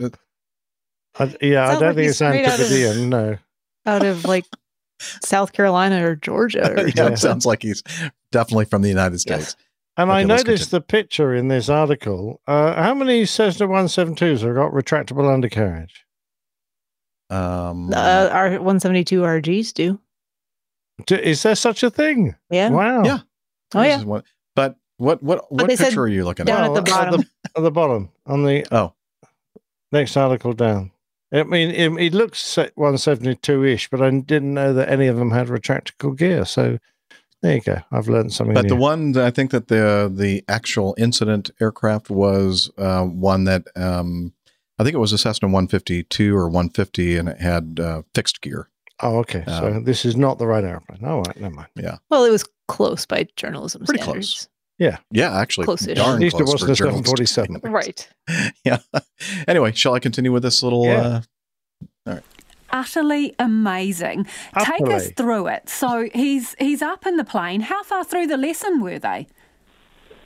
Uh, they were uh, coming back from uh, the lesson, and we have entry points into the airport, and he had uh, just passed the entry point, and his instructor passed out. And he thought he, the instructor was just messing with him, but he soon realized that that was not the case. And uh, so uh, he proceeded to the airport and told people what to do. I mean, if you've heard the live ATC, eh, that's he starts saying he's got an emergency, and uh, anyway, the tower comes to the party, and they do do their tower thing, and they get extra calm, and they get all the distractions out of the area. And Your your job right now is just keep focusing on that aircraft um, as best you can. Um, secondary to that is just to keep his head upright and his body upright in the seat. Um, but we're going to um, get you on the ground very soon and get uh, both of you guys uh, on the ground safely. and I sent an instructor up to back up the tower if they had any other questions. And anyway, it just all worked together. Well, that's the understatement of the century, Chuck. Hey, we need more feel good stories like this. Well, so in the control room, you say that, you know, the air traffic controller went all calm. I mean, that person was as cool as a cucumber. So what were they doing? Visualizing the inside of the plane? How do you give someone instructions who's never landed a plane before? Well, uh, you know, this uh, Jandakot out here, the airport we're at. Okay, like that's enough of that. Um, so yeah, Did a good he, job, uh, his instructor Yeah. Yeah, he uh, did a great job. And uh, I- at some point in the audio, uh, I think he was being interviewed by someone, or maybe it was while he was still flying. But uh, he said that his instructor had said that he was one of the best students that he's flown with. Uh, so I guess this was like his third flight, but it maybe his first actual lesson. So he had been up in the airplane a few times. He had seen his instructor land, which obviously was helpful. And apparently he has some natural ability, which is definitely a key for him to land the airplane safe. Sounds good. Yeah, I could see that happening. Yeah. That's kind of how I started off with my flying lessons. The first two flights weren't actual lessons that I took, but Mm-hmm. you know, sitting up front and getting some explanation of what was going on. I think that would have been helpful if he had some a similar experience to that. Right. So good on him uh, for uh, you know Mhm. paying attention to what the instructor was doing before he actually had to take the controls himself and land the airplane, and uh, did a did a good job of it. In fact, uh, there were some comments made by some folks witnessing it that it was uh, a better than average landing that uh, was made by by uh, this. Yeah, I was watching the video on it, and it's uh, quite. An, I would almost say almost picture perfect landing for that. Nice. Yeah, it was a beautiful touchdown. So They can just sign off on his license now. Here you yeah, go. How there you go. You made it. There you go. All right. Continuing with item E, uh, a U.S. appeals court uh, says travelers can sue the American government over abusive conduct by federal airport screeners because the agents can act like law enforcement officers, including when they conduct invasive searches. Well, they do wear badges, but they're not really officers or law enforcement officers. But uh, anyway, they uh, decided that hey, uh, they don't treat you very well at the TSA, um, and you have a case, you can actually sue them and uh, make. So, do you happen. sue the TSA or do you sue the, individual? I think it's the individual. I don't know. Because it says uh, the US government is generally immune from lawsuits. I'm not sure about that. But a federal law allows people to file lawsuits over the actions of officers who can conduct searches and arrest people. So it sounds like the individual to me. Yeah, I think you're right. I think you're right. Because usually uh, a federal worker or officer would be protected by that, by that uh, protection against you know being sued, but uh, apparently not so much anymore. Spencer in the uh, chat room says you sue the government. Okay. Okay. Well, either way, you can sue someone. What we like know? that. We like the suing thing. That's the second story we've had on this show so far about people suing people. It should be a loses pay pay system. That's that would that would Yeah, help that would out nice. help it out immensely. Get rid of all these frivolous Yeah, you'd lawsuits. think. Mm-hmm. Okay, and finally, last item that we have here. Uh, this is sent in from Jonathan, and he said was per- perusing the internet today, came across this great story about an EasyJet pilot who didn't want his vacation flight to be canceled and agreed to pick up for a pilot who couldn't make the flight. I imagine at Acme it would be much harder for this uh, to even be considered because of all the different plane types. But have you heard of anything like this? How about Acme Red? Looking forward to hearing you all discuss.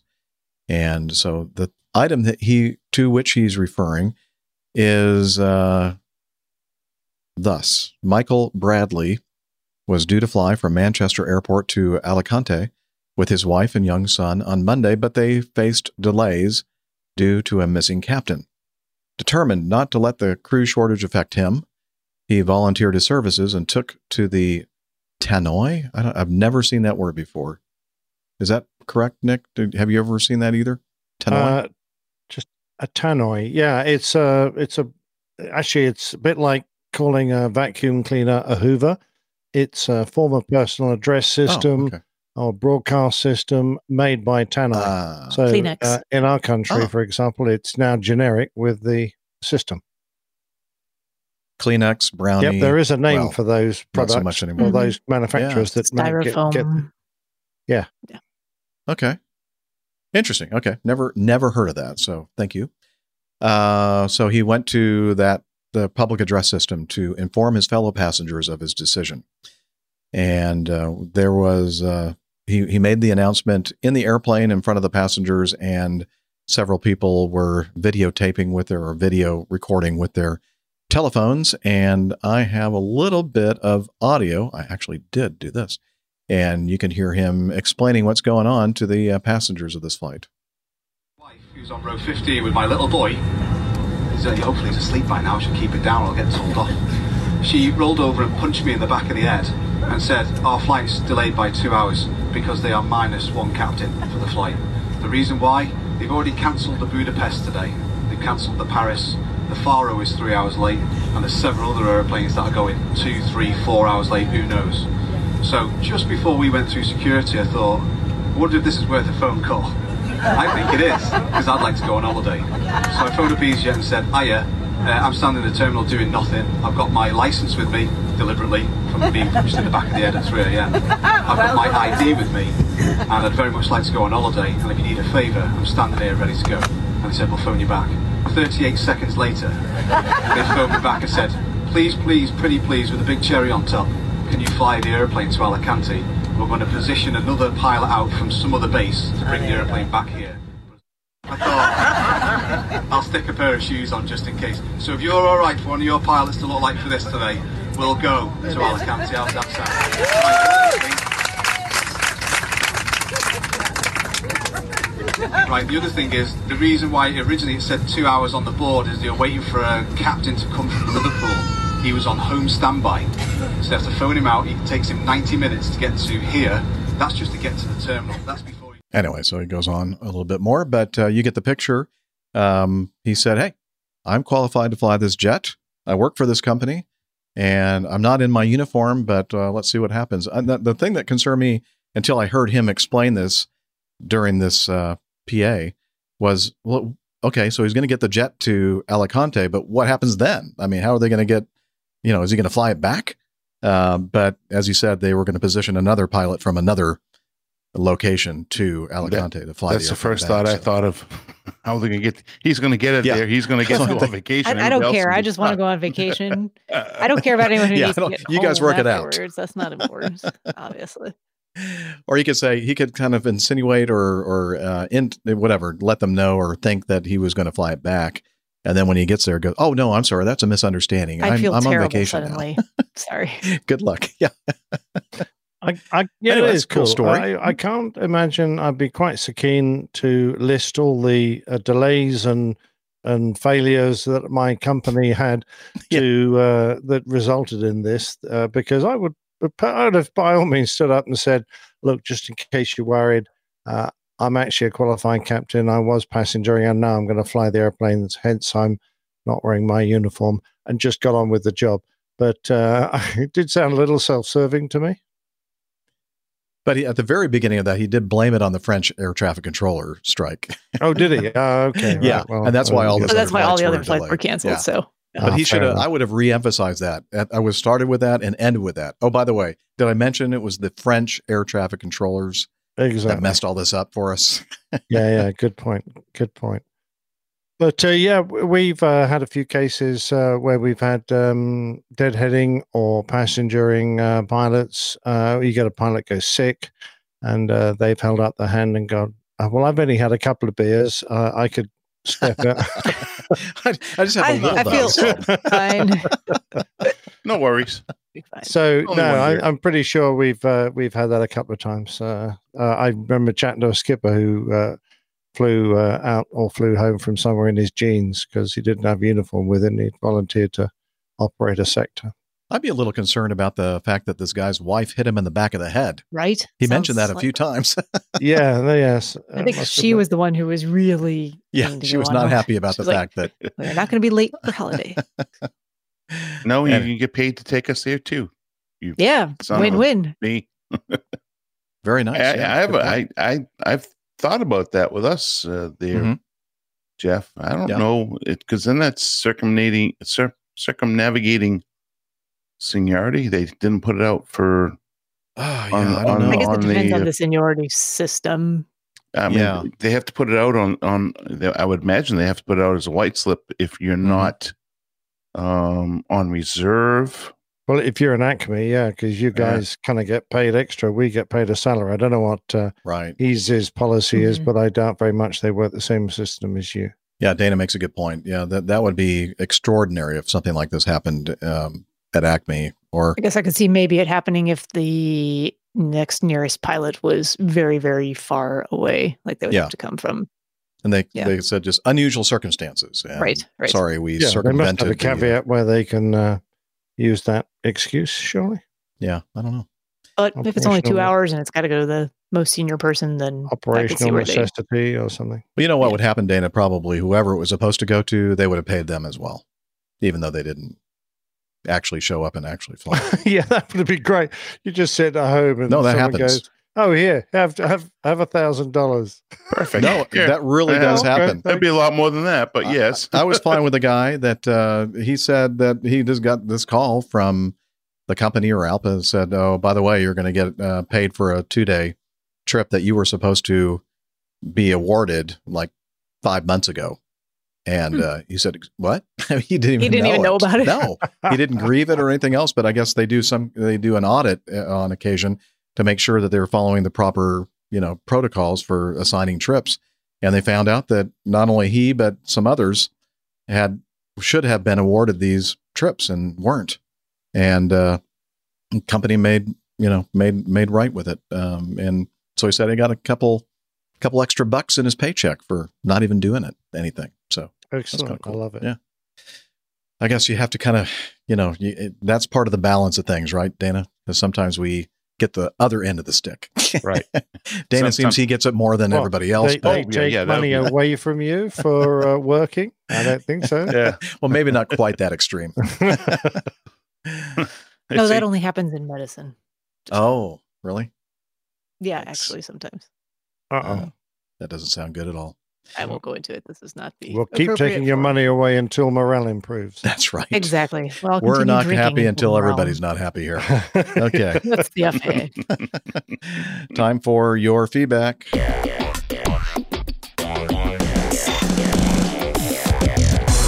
Captain, incoming message.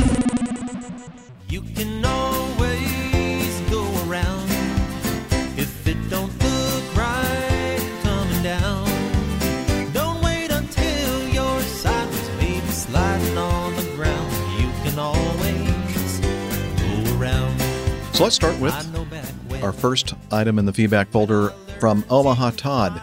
Well, I saw my first go around today after years of spotting at the Lewis and Clark Monument just east of Eppley Airfield, Omaha, Nebraska, Kilo Oscar Mike Alpha, and on the bluff, hence Council Bluffs. Oh, okay. That's uh, really pretty. Uh, uh, just to the east of the Eppley Airfield are these bluffs that rise up. I guess that's what they call them bluffs on the other side of the Missouri River. Really pretty. Um, anyway, that's where he was uh, watching the airport operations. And he said, After years of watching operations from here, I could tell something wasn't right. I saw this American Airlines flight drastically maneuvering left and right. They looked high and fast. I could only figure they were trying to scrub speed and altitude. And at about 200 feet above the ground, over the threshold, they pitched up and declared a go around. And he said he had the live ATC app going on his phone, which is a great app to have, by the way. Uh, my question is how many times have you or Nick, Dana, or Steph had to do this? And what does your company think about it? Uh, the air traffic controller asked after they got reconfigured for the reason that they went around and they said, well, we were just too high. I assume ATC is trained to let them get established on a go around before they ask why. Yes. And they waited till they cleared the runway. What is protocol for you as a pilot and the ATC? Thanks in advance, Omaha Todd. Hope you do another meetup. Oh, it was great when Captain Dana joined us the day you gave him his captain stripes. dirty side down, fellas. Okay, so Todd was one of those who was at that particular meetup at uh, Blatz. Yes, Uh, he was. time we were there. And I'll be in Omaha later this month. Check it Oh, out. okay. And again, long sorry, layover. sorry, Todd, I didn't uh, contact you to let you know we were there. Um, anyway, so regarding his observation of the go around, and he had some questions related to it. Um, and so he's asked us, a- asking us how many times. Well, I don't know. I haven't counted how many times I've gone around in my career. Lots, yeah. Me. You sh- well, Have you, Steph? have I gone around before? Yeah. sure.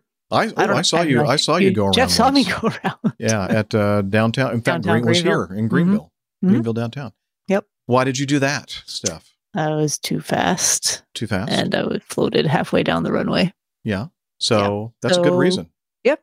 I didn't uh didn't just like how it looked and um just wanted to make sure I was in the Cirrus and it's it's pretty easy to be a few knots fast there and it gets into ground effect and doesn't want to land and it also doesn't like to stop very quickly so it's nice to have a little bit extra room left on the runway so um yeah not my greatest approach went around did again and it was just fine on the second attempt And from my vantage point, it looked everything looked fine. I didn't even notice Mhm. you were floating at all, but obviously yeah. you were in the airplane and you could. yeah we were not tell. on the ground there so yeah, it looked like it Yeah. from the the restaurant over there but yeah Um, other times, um, what what are some other reasons that you've had to go around stuff? uh deer on the runway Okay. Um, Good reason. dear. Oh, Oh, dear. yeah. Oh, oh dear. Uh, let's see what else. Um, definitely, especially during training, just um, you know, approaches that aren't going great, too high, too fast, Not too not stabilized. Um, a lot closer Practice to, instrument approaches. practice instrument approaches you go around all the time because you actually Right. don't plan on on landing. That's you know, you're just doing a practice approach. So at the end of that approach, you're going to go around and set up for another approach just to work on the approaches. You don't need the landings per se there, but you want to practice the, the instrument procedures. I actually don't think uh, airliners go around as much as you, we we mentioned maybe earlier. Um, I saw an airliner go around this past right. Saturday morning. Yeah. I, I think in the f- 16, 17, 17, almost 18 years, I, I've been flying at the, uh, in the airline business. Um, I've gone around maybe three or four times. Uh, my most memorable one is up in Toronto, Liz, on a snowy afternoon behind a Mad Dog 88, actually 83. American Airlines is the first one I ever did as an airline pilot when I was on the RJ. Uh, and it was a snowy day, and the, they used up pretty much all the runway, so we had to go around. So that was my first time ever going around in the airliner. But I haven't gone, I haven't gone around a whole lot in my career. And it's not not discouraged. I mean, if you're not stabilized, if you don't meet the criteria, um, and uh, the you know situation doesn't look good, then you know certainly they want you to go around because they want you to come through uh, a thousand feet configured and then uh, fully stabilized by 500 feet. Yes, they expect us to Yeah, go around absolutely. if we have not met the stabilization criteria for an approach. Um, and I was going to say, for me, most of the times that I've had to um, initiate a go around was due to the airplane preceding us still on the runway and Yep. not clearing in a timely fashion or whatever. You know, like missing that last high speed or whatever, and then just going, yeah, this is not going to work out. And then the tower controller usually is the one that says, "Yep, um, go ahead and go around." Sorry. Uh, every uh, single one, every single one of my one of my go rounds in the airline business has been for that exact reason. mhm. Um, yeah, so we have, uh, as Dana alluded, uh, several criteria that we must adhere to. Uh, you know, like a, at a thousand feet, you know, be within a certain parameter on the lateral and and uh, glide path to the um, to the runway, and configuration has to be completed by that point. Your landing configuration, and if it's visual conditions uh, by 500 feet, your speed has to be within a certain time, uh, or uh, not time, but a parameter with close to your actual computed reference speed. Uh, at a thousand feet, you might be a little bit fast, uh, but you know, correcting to slow it down to that target. So anyway, um, very well defined parameters. I think all airlines have those parameters. Uh, they may be a little bit different here and there from one airline to another, but it's not unusual that you'll see somebody uh, like I was in Orlando and we were crossing a runway or getting or holding short of a runway, and then noticed that uh, the um, airplane behind us on the uh, on the other runway uh, was was going around, and the tower said, you know, uh, I think they have to log these things. That's why they, They do. ask. They they ask if it's a towered airport. They'll ask you what the reason was, but it's not for any purpose other than to just Right. have a record of it. It's not a punitive thing. It's just No, they no, have to not have a all. record of it. and I'm and, and I may have misspoke. Uh, I, I, and I said it probably the wrong way. Most airline pilots over their career don't go around all that much. Um, however, airliners do go around on a fairly regular basis. It's just, um, I, I think I misspoke it to make it sound like well, air, airliners don't go, you know, around yeah, that much. I think I, I think everybody understood what you were saying. Um, it's not something that's common. It's not like every trip you're going to go around like once on a trip or something like that. It's maybe once every year or two. Yeah, maybe. And I'm and be interested to hear, Nick. I mean, you you you have one leg a day, um, that you Yeah, fly. Uh, we're half flying, a so- dozen or so, I guess. But uh, yeah, we we make uh, many fewer approaches. Is that the right word, Jeff? Fewer. Yes, fewer. Yes. Thank you. Yeah. So uh, yeah, the most common cause for me uh, has been air traffic getting us too close to the guy ahead, uh, or the run aircraft landing in front doesn't clear in time. Um, uh, you think about it, we almost exclusively do instrument approaches. Uh, in my sort of uh, world. So it's usually much easier to be stabilized. So unless uh, air traffic have left you uh, uncomfortably above the glide slope before they release you to make your approach, or they've given you an unrealistic speed constraint, uh, which has left you unstabilized, it's pretty rare. Uh, but I've my first command course uh, trip with a training captain he uh, he went around from a bounce, which was quite interesting. Uh, so we did a we landed, bounced, and went around, and he got completely discombobulated. So actually, I was sitting there because I had not quite as much as to do, and it had been a, a bit of he was flying it, so it had been a uh, a bit of a shock to him.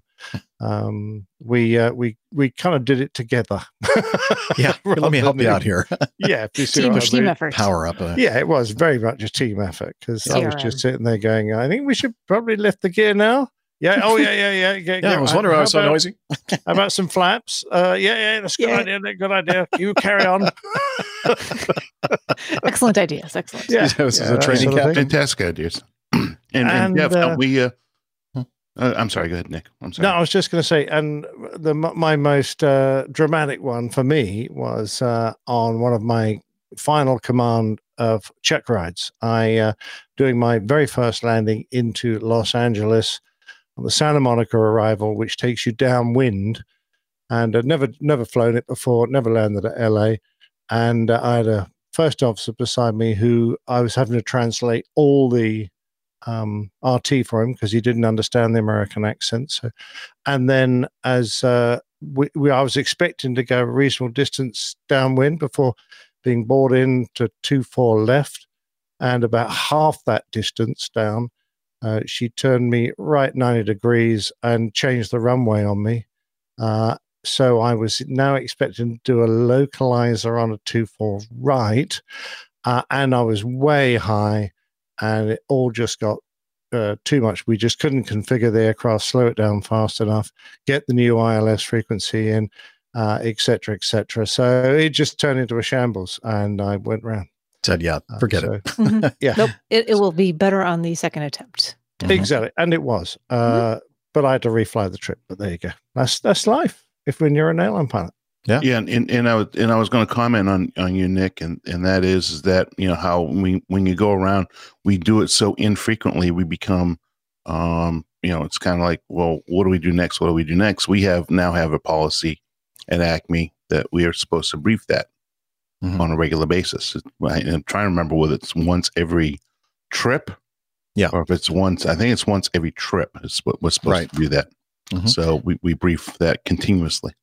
Yeah, I like that. And in fact, uh, if ever I saw a situation where it looked like uh, we were going to end up being sent around, the guy Yeah. ahead was being slow off the runway, I would always give a mini brief.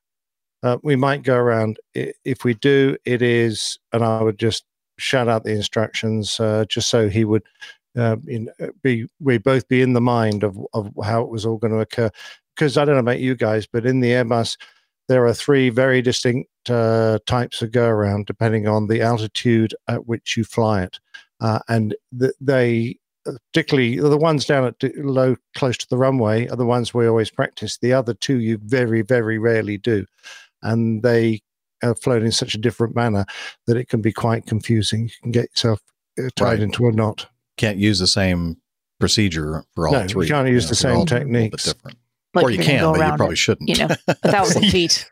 the passengers are going, "Ah, we're going to die. a, a, a, a good technique is always to advance the power and pull the nose up. But you know, if you pull the nose up, advancing the power, then the houses get bigger again. So that's not an advisable technique. Yeah, but you know, there's some, you know, like Exactly right. sometimes you might have to just like wave off the approach and not really do Mm-hmm. a go around and put in TOGA power and put the pitch up to 20 degrees nose high or something. Here we ridiculous. go. You know, it's Go like, around. eh, really did one do Watch much. this level Yeah. off, folks. You paid Yeah. for a ride, we're going to give you a ride. there Right. you go.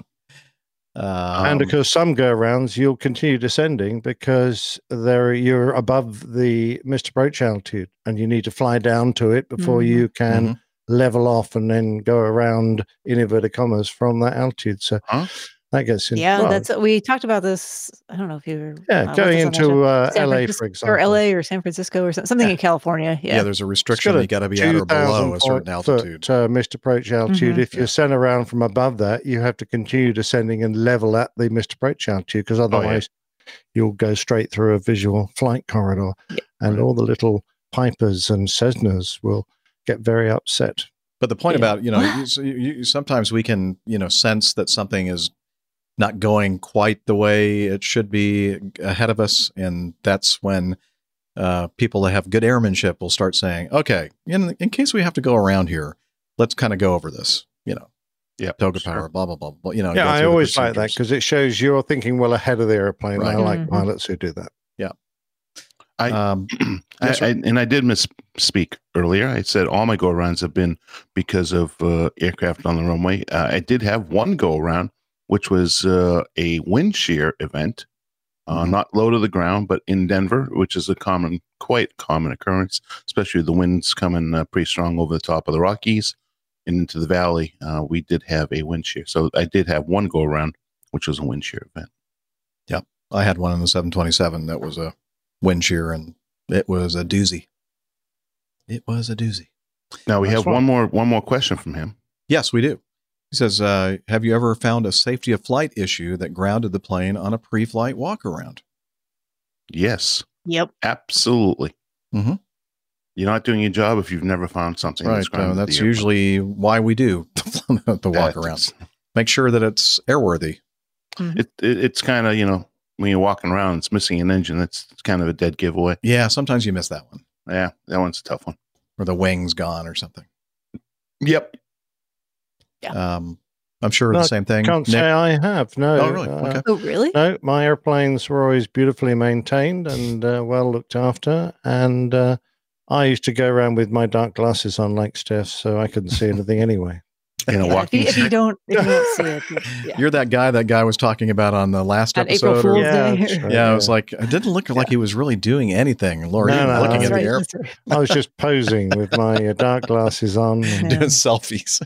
I'll tell you what. There's frequently things wrong with G with uh, general aviation aircraft, and best to get it checked out by maintenance before you take it flying. So Yeah. I found oil running down the side of the engine cowling, but on the opposite side of where the oil uh, dipstick is and fill. Oh, that's no so I'm not sure where that was coming from. Um, and also a flap track, like where the flaps run along, that was just all bent out of shape for some reason. Like Hmm. someone overspeed the flaps. Interesting. Did not fly on those days. Good for you. All right. Uh, thank you, Omaha Todd. And uh, hopefully we'll have a chance to get back together again some other time. Uh, and just a reminder to folks, um, at least a um, couple of us that have schedules that we know about uh, in the future, uh, we try to remember to put them on the uh, APG community um, calendar. And uh, if you uh, will look at the calendar, you can see my trips and where I'm going to be and that kind of thing. And if you think that there might be an opportunity to uh, do some sort of a meetup, just contact me and we'll see if we can come up with something. Same with same with me. I put my schedule out there as well, and uh, I will be in Omaha later on in September. So There, reach sounds like a me. meetup to me. Sounds good to me. All right. Uh, item two from Ramiro. Hello, APG crew. No coal shoveling jokes this time from me. Thank you. Uh, but I do get a smirk on my face every time someone mentions the mad dog running on coal on the podcast. Yeah, we do too. when you guys read my email on the show, uh, when you guys read my email on the show, I rewound it and played it for my wife, but she was less impressed about my email making it on the show than I was. She just doesn't get how big a deal it was. they don't get a lot of You- things. You really your made spouses. it, Ramiro. We've, we've played your email. Yes. Uh, let's see. I have two topics for you guys today, but I will try to be brief. First, I have to start out by calling out Dr. Steph. I listened to her talk about visiting 11 states over three days in order to beat her dad to all 50. I, too, am keeping track of the states I've visited, but I don't count a state if I only connect through the airport. For example, I've made many connections through both uh, O'Hare and Midway in Chicago, but I still don't count Illinois as a state. I've been in, oh, I don't count Illinois as a state I've been in. It sounded like you counted a few connections. Okay. I know these contests are subjective and you can set your own rules. So, congratulations for getting to all 50 states. So, he kind of called you out a little bit, but then he kind of backtracked a little bit, I guess. I wrote back to him. I said, you know, yeah, we we had set the ground rules for the contest in advance, and I certainly understand. Um, my I have a aunt who did not understand why we would ever consider counting that as having visited a state. But I will say that in all cases, I did actually leave the airport. So There you go. Even though More I was than- just there for a connection, I left Yeah, security outside, got fresh air, sunshine in all cases. I went to museums. I went to museums. I drove across other state lines. Mhm. Sometimes I was just outside long enough to walk off the airport property and then walk back to the airport and get on the next flight. But in all cases, I was actually standing outside of the airport in the state I was supposed to be in. And wait, I think we just got a ruling from the judges. The judges say, yes, all- those all Oh, counted. Okay, good, good. Um, yeah, it was close. there for a moment. But um, no, I had my my aunt I was referencing said that she wouldn't count a state unless they actually went to do some sort of event or activity in the state. So she has driven across multiple states like Nebraska, Wyoming, but never stopped other than to use like a rest area. Doesn't count it as have, having visited it. It's like, but you saw the entire state driving across it. That counts to me. I don't know. I don't I would not count connecting at a foreign airport if I don't leave the airport and actually cross the, you know, through immigrations and customs and be admitted into the country. Right. So geographically, you stood there and saw things, but have you been in the country? Have you visited? Not really. So I, I'm with you, Ramiro. Well, Ramiro page. says he's really jealous of your dad because he got to go to Hawaii and you Yeah, went to I'm- Maine. no offense to Maine man Micah. Just love Hawaii. Well- yeah, but they don't serve Maine lobsters in. No, Hawaii, yeah, yeah. No. Actually, I do for the food in Maine to the food in Hawaii. I will say, Yeah. um, but I'm jealous a little bit too because my dad got to take a uh, helicopter tour of Oahu, which was really awesome looking. So, Oahu? Oahu, Oahu. Oahu. No, I'm just kidding. I was trying to make a little joke. I, I- I guess know. I'm going to have to I- do another correction in the next show. thought maybe I could have match your intonation there, and I kind of failed at that. And then I thought I would have a joke for it, and I didn't. So yeah, uh, well, we try here. We do try. Try. But there, there are hundreds of comedians out of work. We should be respecting, more respectful of them. um, okay. By the way, there's an iPhone app called States that you can use to track the states you visit. I'm only at 18, so I have a long way to go. Only 18. Almost embarrassing, really. I shouldn't have even brought it up. you know, Ramiro, when you send an email, you can actually go back and like delete all that. Yeah. Oh well. But you got to start somewhere. yeah, that's true. I mean, 18. That's better than Yeah. 17. you know, or there's 16. probably a very embarrassing number of people in our population in the United States that have not even left their own towns. There's It's very true. hmm Sc- A scaring, a scary amount of people never left the state. Anyway, uh, new topic on episode 388. You guys talked about the Delta 757 that experienced a hard landing in Ponta Delgada, which means the skinny end. By the way, oh, uh, I was born in the Azores Islands on the island of Ter- Terceira. Ding. Close enough. Thank you. And I left when I was five years old, but I still have family there to this day. Captain Jeff probably landed there at Lajes a few times. Yep, in the Air Force days, flying the C-141. The airport on Terceira is also uh, an, a U.S. Air Force base. Oh, so I guess I have been there. Um, have you, Jeff, or any of the APG crew ever spent any time on the island of Terceira? Oh, so I'm, I'm confused. Is that where Lajes is? If Lajes is on that island, yes. Um, if not, no. I haven't been back there in 30 plus years. I bring it up because although I'm an American citizen, I grew up in the U.S., it's nice to hear the Azores get a mention. Uh, most people couldn't find my birthplace on a map or even aware those islands exist. That's true. That's true. It's true. True. Uh, thanks so much for the podcast. It feeds my aviation passion like it needed more fueling. Ha. Uh, blue sky, tailwinds, and plenty of coal. Wait a minute. I know I said uh, uh, no coal jokes this time, but I just couldn't help myself. I'm weak.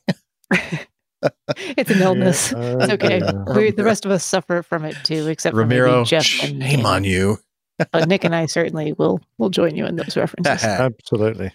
Not funny. Hey, you know, if you chew on gold, uh, coal, gold, if you chew on coal and Make you, a diamond? you can make a diamond. Right. It's a lot of pressure. a diamond in the rough. and a lot of heat. yes. Um, speaking of Ponta Delgada, the, the what do you say? The skinny end? Skinny point. Skinny Point. Uh, let's see. This uh, sent in by Christian and Larry. Uh, links to articles regarding the fact that uh, Delta, I guess, uh, rented or leased uh, an Antonov 124. I saw it, by the way, in Atlanta um, on one of my trips. Um, It was just in Charlotte too, or Flew one of them was. oh, cool. Anyway. uh, flies to Ponta Delgada to save Delta's stranded Boeing 757. So the article talks about the fact that it, I guess, it brought uh, some stuff, uh, some equipment that will help. Some speed tape. Lots and Yeah, lots, of speed, tape. and and like uh, those scissors, those snips, like uh, what do they call those Yep. tin snips? Yep. Um, and who knows what else? Uh, but you know, because we we kind of surmised or or pondered whether or not the uh, airplane was damaged so much that you, you wouldn't be able to salvage it or fly it again. Now, it could be that they're just doing whatever's necessary to get the thing in airworthy ish condition to fly back on a one time ferry flight back to Atlanta. Yep. And then after that, or Yeah. to somewhere out in the desert. And then after that, it's gone. Um, that would not surprise me if that's the deal, or it wouldn't surprise me if maybe the damage was limited um, and didn't do enough significant damage to completely destroy the airplane. I don't know, but uh, yeah, I, I agree. We, we all reckoned it was looking too nasty to uh, mhm. be airworthy. But uh, you're right. Uh, I do remember a story of uh, something similar when uh, uh, one of my old man's uh, uh, VC-10s, he wasn't flying it, I don't think, but uh, it went through such severe clear air turbulence going over the Andes in South uh, America that it uh, broke the airplane. And they decided to fly it home um, with no passengers, just a volunteer crew. Uh, and uh, when they got it back, uh, the engineers at Gatwick looked at it and they worked out that the wingtips were like 18 inches closer to the ground than they should be. oh no, yeah, the Oops. entire the entire spar of the aircraft had been bent. Um, the you know the box spar uh, for the wing. So uh, yeah, it was. Uh, it never flew again. They uh, took it to pieces and used it for Yeah. spares. One has to wonder who would volunteer to fly that airplane. It was Well, a guy called yeah. Flash Phillips, as you can imagine from his name. That uh, he he was uh, a bit of a joyrider. it wasn't Crazy Larry. No, not this Fire. Fireball. Oh my gosh, what was the NASCAR guy's name? I don't know. Something or other. There's See Um, now with my luck, the wings would have fallen off. So we had a another. I mean, we. Um, I heard Fireball well, Roberts. I think. it. Fire, Fireball Roberts. Yeah, as a there was NASCAR some company that uh, had a hard landing here at Greenville Spartanburg, um, or maybe it was Greensboro, somewhere with green in it. Maybe it was one of, Raleigh. the, one of those places in Maybe it could have been Man, Raleigh you're even Durham, actually. So somewhere in the Carolinas. somewhere in the Carolinas that really pranged it on and and broke the uh, broke the airplane, and uh, they did one flight after that, a special one time permit from that wherever that airport was to someplace out in the desert. That was that was all she wrote on that one. Yeah, so happens. Yeah. Um, then I probably should. Uh, wait, what do you think? It's getting close to the time where we'd I think we're right about do a um, Yeah. a plain We're tale. right there. Okay, this one's um, it's not uplifting. I can tell you that, but it is very well done, uh, Captain Nick, and uh, excuse me, old pilot. And uh, I think that uh, uh, everybody will en- uh, enjoy listening to this. Um, so, without further ado, this week's installment of the Old Pilot's Plane Tales.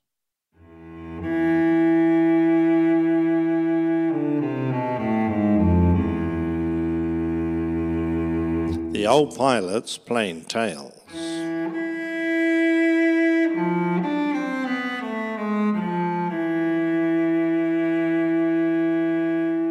Ramstein Flugtag 1988. A word of caution. Descriptions in this story are vivid and may not be suitable for a younger audience. A little over 31 years ago, it was a hot and sunny day at the United States Air Force Base at Ramstein, near Kaiserslautern in West Germany. A perfect day for their annual air show. People from all over Europe attended, but the majority of those enjoying the spectacle were Germans, many from the local area. It was estimated that about 300,000 people were wandering around the exhibits from air forces all over the world and lined up along the crowd line, watching the displays for which the Ramstein Air Show was famous.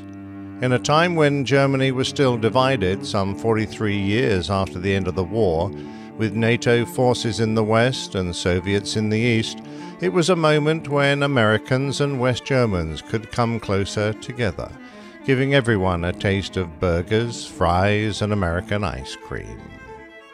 The display that year included many flypasts of NATO aircraft and display teams, such as the Asas de Portugal and the Patrouille de France, but the best and most impressive display was brought on last as a suitable end to a wonderful day's flying.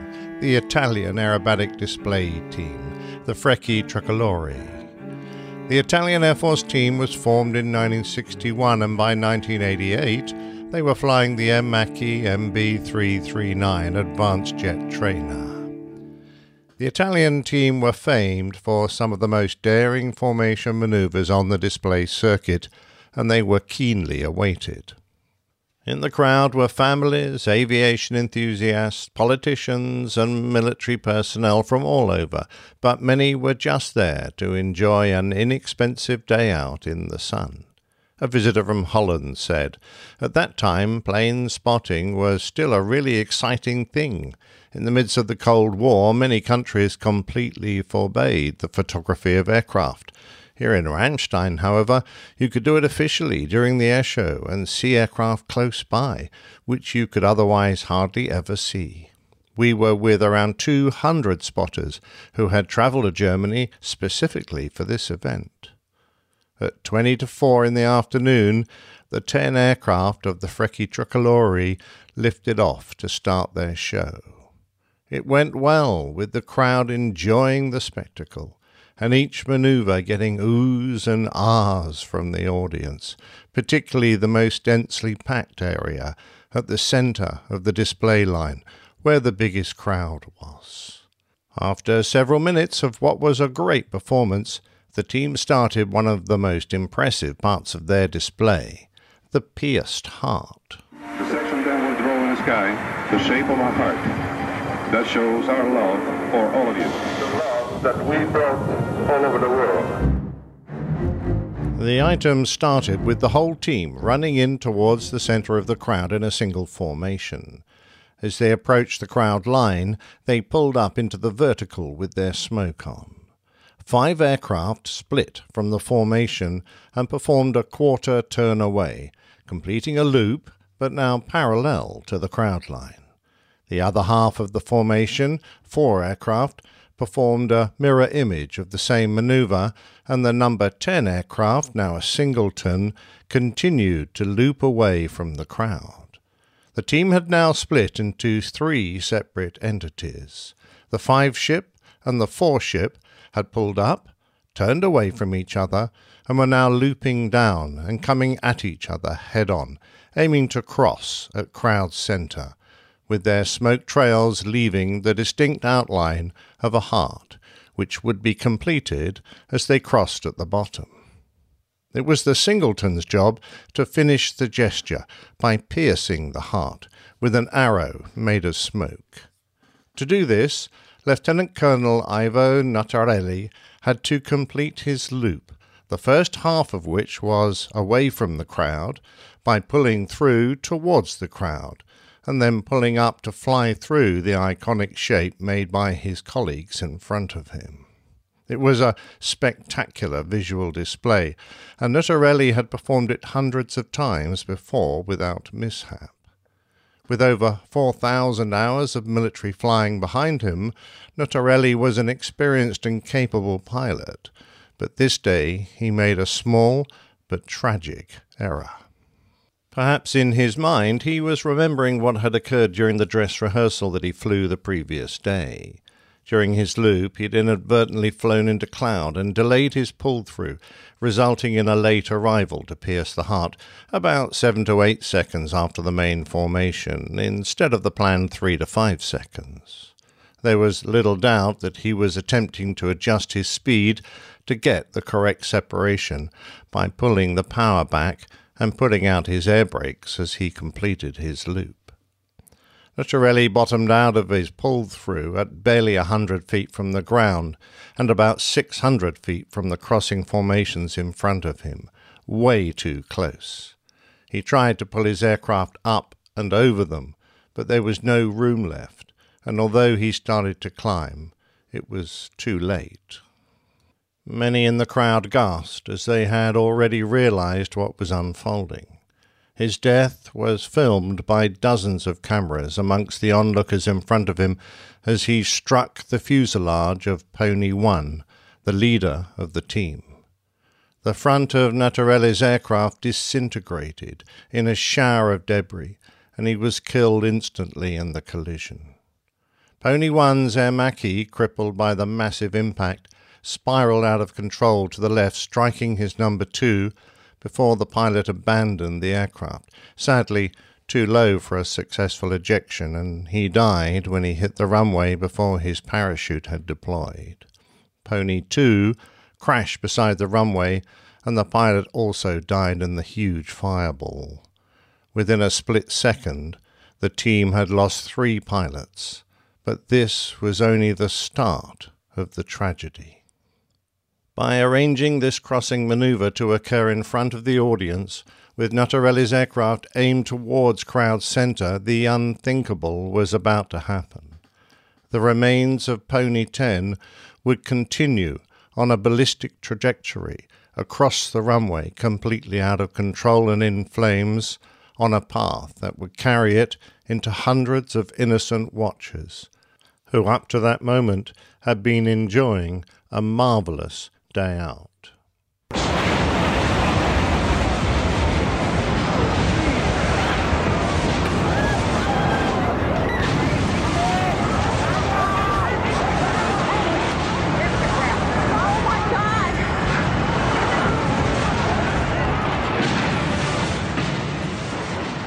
The wreckage hit the ground just in front of the spectator stands, exploding in a fireball and destroying a police car parked beside the fence that defined the active runway area. The plane continued cartwheeling for a distance before picking up a barbed wire fence and crossing a road, then slamming into the crowd and a parked ice cream van. A huge fireball of burning aviation fuel spread across hundreds of people there and billowed high into the sky. The barbed wire fence, dragged by the wreckage into those at the front of the crowd, had already killed many, but jagged pieces of debris from the aircraft were thrown indiscriminately into the host of onlookers like shrapnel and would kill more. The fire, however, would cause the most casualties. In the words of a survivor, after the impact and the explosions, there was dead silence for a few seconds. Everyone stared at the inferno, no one moved. Only then panic broke out. People screamed and ran away in all directions. My friends and I started to run as well. After a few meters, I realized that running away actually didn't help, as everything was already over, so I stopped and tried to orientate myself. In front of me, a huge black cloud of smoke rose into the sky, and there was an extreme smell of burned flesh in the air. Even after many months, I noticed this smell in my nose, and I cannot forget it. I walked past charred people, as if being in a trance. Many had burns all over the body and screamed, while others were silently sitting on the ground, staring straight ahead. Another recalled, An unimaginable heat seized me, and I thought I was going to die now. In front of me, a wing, or at least a large part of it, passed by and shaved everything down. A man was thrown away like being fired from a catapult. Others disappeared in a wall of fire. An incredible pressure pushed glowing hot air into my lungs, and then suddenly there was no air left to breathe anymore. I looked down to see if I was also terribly burned or lacerated. I was not. Now, for the first time, I consciously became aware of the stench in the air. It was a mixture of burned meat, kerosene, fresh blood, and metal. Unforgettable. Terrible screams came from all over. I saw people wandering around who were charred black or snow white as if powdered with ashes. Everywhere there were people or ripped off body parts lying around. The shapes that were lying on the ground were so melted that I was not even able to tell if it was a man or a woman. A third witness, who was injured when panic broke out, remembered at this moment the aircraft must have impacted. Now I managed to get up and run away from it. I was just able to flee behind a container. I do not know until today how I got there, since at that moment the fireball went over us. The container behind which I stood saved my life. The heat was indescribable, and I thought that I would burn to death. The heat was so immense that all the oxygen in the air was gone and I could not breathe. To what was happening behind me, I could only guess, because I knew that the aircraft had crashed into the crowd directly behind me. What I saw when I came from behind the container was indescribable. Everywhere there were burned people. Some ran around and burned, with many of them the skin hung from their body. What happened next depends very much on your point of view and expectations following a disaster of this magnitude, where tens of people have been killed and hundreds have been badly injured. It was a major catastrophe. An Austrian reporter has commented at length that amateuristic emergency management cost human lives and that the rescue efforts on the ground could hardly have been more chaotic. He goes on to claim that only a handful of medically trained German forces were on site as they had not expected a disaster of this magnitude and therefore had not compiled a corresponding emergency concept. And whilst these helpers were left on their own, the Americans used their long obsolete Vietnam strategy in the barely existing care of the injured, which consisted of load and go, Specifically, this meant nothing more than putting injured people on trucks, in buses and flatbed trucks, and then moving them as quickly as possible to the nearest hospital, a fatal mistake. In stark contrast, an independent assessment by the RAF Institute of Aviation Medicine tells us that plans were made for the possibility of mass casualties, and the base disaster plan had been revised in February of that year. What's more, it had been exercised twice in the six months prior to the accident. It was available in checklist form to a dedicated disaster response team situated in a mobile command post at the airshow and to team leaders at each medical location. In addition, full cooperation and support was elicited from both the German Red Cross and the nearby Landstuhl Army Regional Medical Center. There were a total of 15 doctors and 163 paramedical personnel on duty for Flugtag. All the doctors were on the airfield except for two at the base clinic. A total of 15 ambulances were standing by at the four medical aid stations, and a dedicated UH 60 Black Hawk Casevac helicopter, part of a disaster response team, was located on the south side of the runway. Unfortunately, it was this Black Hawk that was destroyed and the pilot killed by falling aircraft debris. However, there was an abundance of helicopters at Ramstein. The first was airborne within three minutes of the impact. It was a UH 1 Huey, which had been on standby. Two other helicopters were airborne in the next ten minutes. These were soon joined by a Black Hawk from Landstuhl Medical Center, a Royal Air Force Puma, and German civilian emergency helicopters. By the end of the day, 18 military and civilian helicopters had evacuated hundreds of casualties, many flying several return flights. The survivors were triaged, treated, and evacuated from Ramstein within 96 minutes.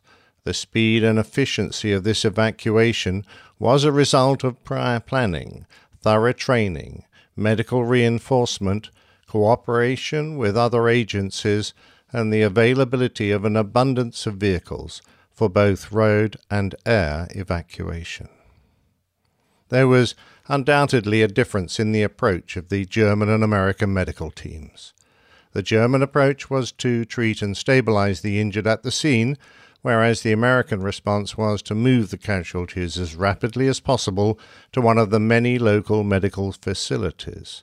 However, this influx of casualties did cause some problems as some hospitals were overwhelmed, but of the 530 patients who were seen and treated, 363 were admitted to 21 medical facilities in the first hours. Over the next few days, many of these patients were further transported to 46 medical facilities throughout Europe and in the USA. Mention must also be made of the bravery of individual members of the public who, instead of running away from the fire, ran into it to save children, put out the flames on burning people, and helped to comfort strangers who were terribly injured. The final death toll came to 70, and 346 were seriously injured. A sadly high proportion were children who had been moved to the front of the crowd so that they would have a good view of the show. Hundreds more had minor injuries, and the mental scars of those who witnessed the event numbered in thousands. The seven damaged but still airworthy aircraft of the Frecce Tricolori, still flying, regrouped and landed on the nearby airbase Sembach. Over the following months, the Italian authorities considered disbanding the formation team, but despite the accident being put down to pilot error, they continued to fly. Until 2002, this was the worst airshow disaster in history, and for a while, airshows in Germany were banned. Of note, the previous year, when the team had displayed in the USA, the FAA did not give authorization for the pierced heart maneuver. I find it tragic that a maneuver designed to show the team's love for their audience should have unwittingly caused such a disaster.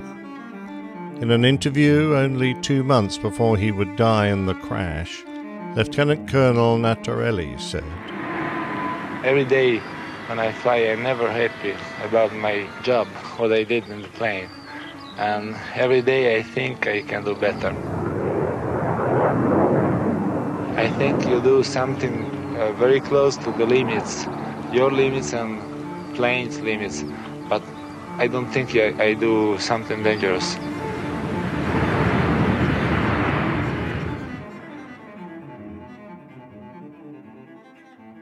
Oh, another uh, touching tragedy. Yeah, it's quite a shocking story that. Um, you know, it had almost gone from my memory, and partly because uh, it- it's it's one of those awful things that if you ever do see the videos and the pictures that were taken by the many thousands of cameras that were there, um, you realize that some of the people who were holding those cameras perished taking the pictures, and you know it's a it's a really heartrending uh, thing to see. So. I wouldn't necessarily go and visit the sites that uh, still show those videos unless you have a very strong constitution. It uh, is quite distressing. But uh, of course, um, a lot of lessons learned. Uh, you know, we're talking 88, and, you know, in the 60s, 70s, and early 80s, air shows were still conducted a great deal uh, more with the uh, feeling of just pure excitement and much less consideration of crowd safety. Uh, if the crowd line had been one, perhaps 200 meters further back, there would have been almost no injuries at all. That's how close it was between having a, a safe air show and having an absolute disaster. And of course, afterwards, uh, those type of maneuvers that uh, had an element of risk involved that were oriented towards the crowd were completely stopped. And as you heard, the FAA had already decided that that particular maneuver had too much risk for it to be performed in the United States, and very sensibly. Um, so you find now that, uh, of course, the pendulum has swung, swung to an extent where um, there are so many restrictions that a lot of airfields can no longer hold traditional air shows because they just don't have that margin of safety available, uh, both on the airfield and in the surrounding area, uh, particularly in the UK after the Shoreham incident.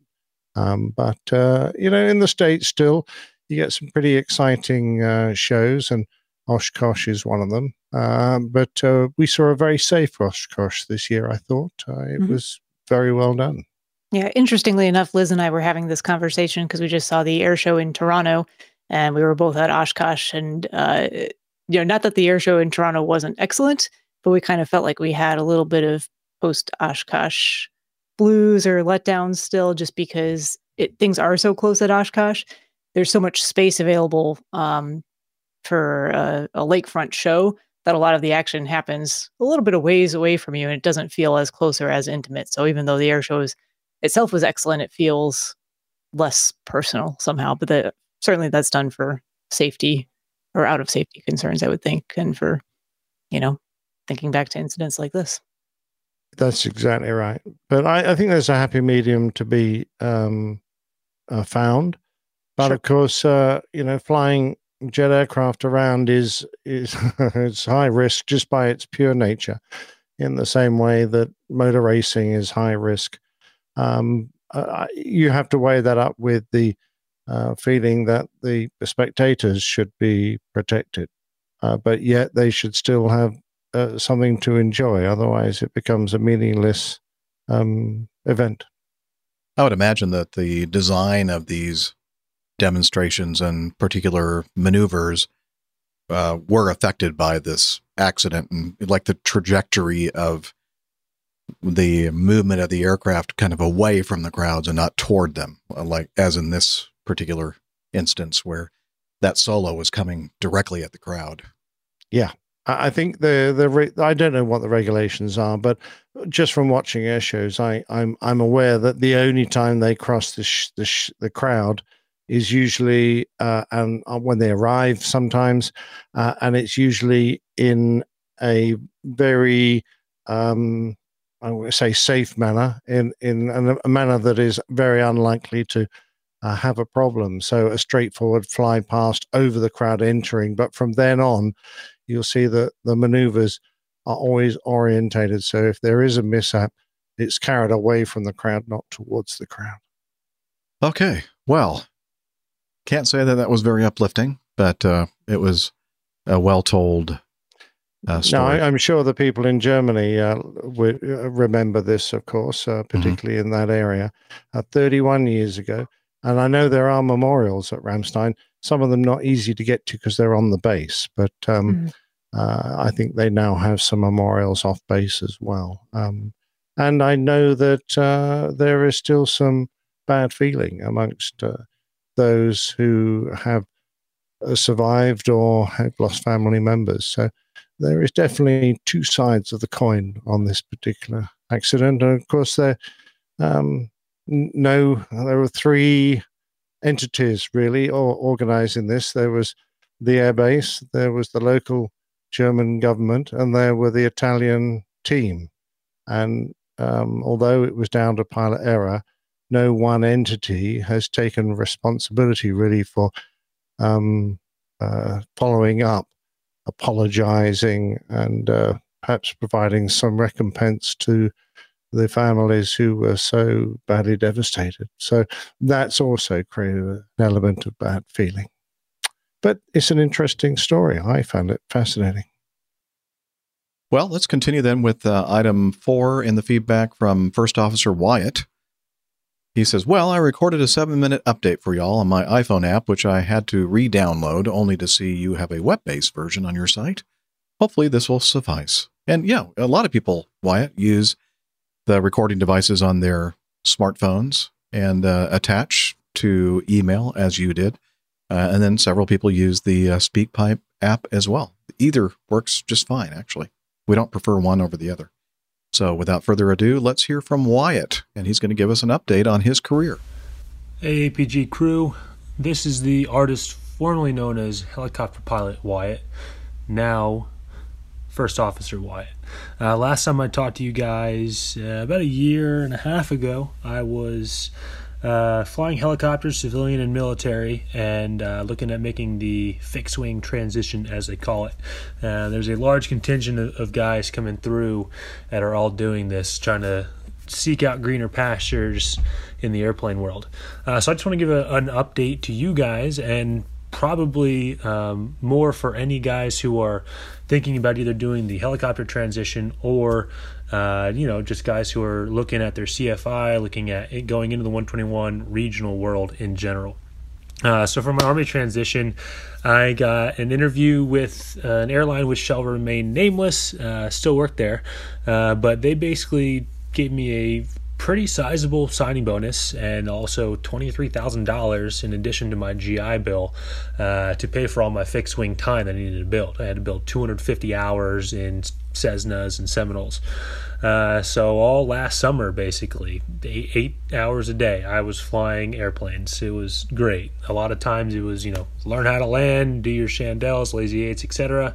After a while, it's just you got to go time build. So we just here's the keys and uh, go find an airport that we've approved and uh, go have fun and and, uh, and get going with your cross country time building. So I flew all over the East Coast from Maine to South Carolina in a Cessna and a little bit further in a Seminole. It was an absolutely fantastic time. Just you and possibly you know one of your friends from the flight school going out and getting after it. Um, so that lasted until August, so about three months. Built 225 hours. So I mean, do the math on that. It's it's like six hours a day, every day of the week, maybe a day off. Uh, so definitely up to the legal limits, but within reason. And after that, my company paid for my ATP CTP for you guys who have been out of it for a while, uh, or out of the training pipeline for a while. Uh, they're making us do this course now where you basically go and do crash investigation studies and watch a bunch of PowerPoints and things like that at one of those contractor organizations. It's a requirement for uh, new guys in the 121 world. And then the day after that, they got me into Indoc. Uh, and then after that week of indoctrination, as they call it, the you know the HR week, uh, they started me in the training pipeline, uh, and due to the massive influx of guys coming into the regional world, you know they're hiring a lot of people right now, uh, and a lot of air, uh, companies are getting new aircraft. There's a big um, kind of bottleneck for simulators and ground instructors, etc. So a lot of guys said it was terrible. It was really rough because we had to wait three to four months that whole time just waiting to get our next phase of training, ground or sims together. So three to four months sitting around. But I was getting paid and I did have non rev. So uh, yeah, it was pretty terrible going to Montana and London and Mexico and Utah, wherever else I went. I just had all this free time and a good paycheck. And basically, wherever my fiance would let me go, I was there. It was not so bad. And then and we started the uh, the simulators and um, doing our SOE on the line with you know an instructor pilot. It's kind of an advanced CFI, if you will. Uh, the transition was a little challenging for, for me. I wouldn't say it was all that difficult. I'm, I'm still definitely learning it all, and now that I'm off SOE, uh, but you know, if, if you keep your head down and, and, study and memorize and truly understand, you know, and be able to correlate all those flows and and regulations together, it's really not that hard. One thing I really like about the 121 world is there's a lot of scripts and there's a lot of standardized policies. So once you get those standardized policies, there is a lot less room for you to um, make the wrong inferences or, or do the wrong thing because you know what the baseline correct answer is, and then you know you just use those baseline correct answers to make a better decision. So you know, in the helicopter world, it's just go out and you're the PIC, and we'll see in three hours. Be smart. But here, there's a lot more. Um, regulations which which I actually do like it just it keeps everybody safer and flying with one captain the next it's all generally the same which is safer and less stressful I believe um, one thing I would suggest to any new guys coming into the regional world, especially, I, just go live in base. You know, you're going to live there for two, three years. There's a lot of regional trips that start at 5 a.m. on day one. So for you to commute in from, you know, Phoenix to the East Coast or vice versa, uh, you know, you're leaving the day prior at one in the afternoon or something. So you've lost a day. And at companies where you only get 11, 12, 13 days off, adding a day on to both of your four or on both sides of that four day trip, you really have no time off. But being in base, I'm able to pick up extra flying, triple premiums, my company calls it, and the lines I can bid whatever lines I want because I'll just drive in and show up, and I don't need to worry about what lines are commutable and what lines are not. It's been really nice. Uh, just a few uh, ups and downs of life as an FO. Now, there's a lot of really short flights, which is good and bad. Uh, you know, you do a lot more work on the ground you know, maybe not getting paid, sometimes getting paid, depending on what phase of flight you're in. Uh, but you do get a lot of repetitions. I mean, my first three days on SOE, I had 15 legs, five days or five legs a day. So that's 15 takeoffs and landings, 15 uh, chances to set up your FMS, 15 times to go through all your flows and callouts. It's good and bad. It's a lot of work, but you get a lot of practice. Um, you also land to a lot of small airports, you know, small overnights. So right now I'm in Watertown, New York. Um, the entire entire terminal is one gate. Uh, so it's kind of cool to go to these little places you're probably not going to get to see, you know, outside of the regional flying world. Once you're flying 787s, can't quite fit that on normally 28 into Watertown that's like 5,000 feet long. Um, so it's good to visit these places, good to see these small runways, see how they do it out kind of in the outer reaches of the FAA environment. And the runways are shorter too, so you have to be a little bit smarter with, you know, what runway you want to pick. Uh, you know, working with CTAF and everything else, there's a little bit more uh, room to maneuver as far as the PIC is concerned. Uh, the downside, I'll say, is the efficient, inefficient trips. Um, you know, today flying into Watertown, I got in at 10 a.m. and I've been off the whole day. Uh, so you know, for anybody who likes to go out and go to a restaurant or go see a museum, it's great. get to all all these little towns. But if you want to fly and build time, flying an hour and a half some days is not optimal for you to build up that time to get to your 121 minimums for captain. And lastly is the money. Um, it has been pretty good, I'd say. Um, talking to the old guys, they all um, they were all making 15 20k a year and i am making significantly more than that. I'm not making six figures but it's good. I'm comfortable. So thank you to all those guys who came before me who pushed for that uh, because we've been able to enjoy a much uh, more comfortable lifestyle. Well that's all i have. Uh, rather than your normal send off with your blue skies and tailwinds i'm going to wish you guys three different uh, prayers of pilots. I wish you commuter friendly trips unlimited overtime flying, and hotels with free breakfast. Signing off, First Officer Wyatt. See ya. Excellent. Uh, thank you, First Officer Wyatt, for the update. It's good to hear you're making great progress out there and great advice, by the way, uh, to those who are following you in those uh, your footsteps. Footsteps. Footsteps. Did I say it right the third time? I think you said it right the first time. Oh, okay. Seventh time, actually. right. Second time, maybe. Yeah. Okay. Sounded fine. Yeah. We knew what you meant. Okay. Thank you. Mm, free breakfast. Mm. Mm. Mm. Gotta love that. All Why right. wouldn't you? So, um, any other comments to make, or shall we move on? No, great No, job. lots No, of yeah, lots great of good points. Very thorough. Good common sense approach to getting your first airline or getting started in your first airline job, I should say. Right. I guess you know it reminded me a little bit of um, uh, Chad, uh, Dana. Uh, same kind of deal where Yeah. the company that he got on, they said basically here are the keys to the airplane and go and fly it. You know, and build up your time. Um, you know, same sort of thing where they where they really help are very helpful in providing an opportunity for you for you to build up that time very very quickly so you can get on with a 121 carrier. Yeah, I, I mean it's it's very fortunate he was able to do that. I mean that, that's a, a, a great avenue, and and uh, congratulations to you on on that uh, on that FO Wyatt. And, uh, many many happy landings and happy years ahead of you. All right. Um, number five. Uh, would somebody like to uh, read this one? I'll do it if you'd like. Okay. From Pete. Yeah, from Pete. Interesting story. Hope you all like it. Or as they say in the South, y'all. Uh, a boy with a boy with autism would wouldn't sit still on a United Airlines flight, so the crew and passengers stepped in to help. Let's move my big make my screen a little bigger here.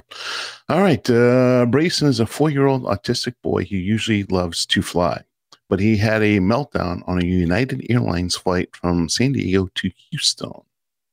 That was when the aircraft's crew and passengers came together to help him. The boy's mother, Laurie, Laurie Gabriel of Cypress, Texas, told CNN that Brayson removed his seatbelt just before takeoff, saying he wanted to sit on the floor. It was impossible to restrain him. He was fighting both me and his father. It took both of us to try to get him back to his chair and get his seatbelt back on. He started kicking, screaming, and hitting, said Gabriel. That's when the flight attendant came over and told us the flight couldn't take off until he is seated. I told her the boy was boy has autism. We were trying to give him give us a minute. The flight attendant walked away while Gabriel still trying to keep the boy on his seat. She came back with two other flight attendants who asked the mother how they could be of help.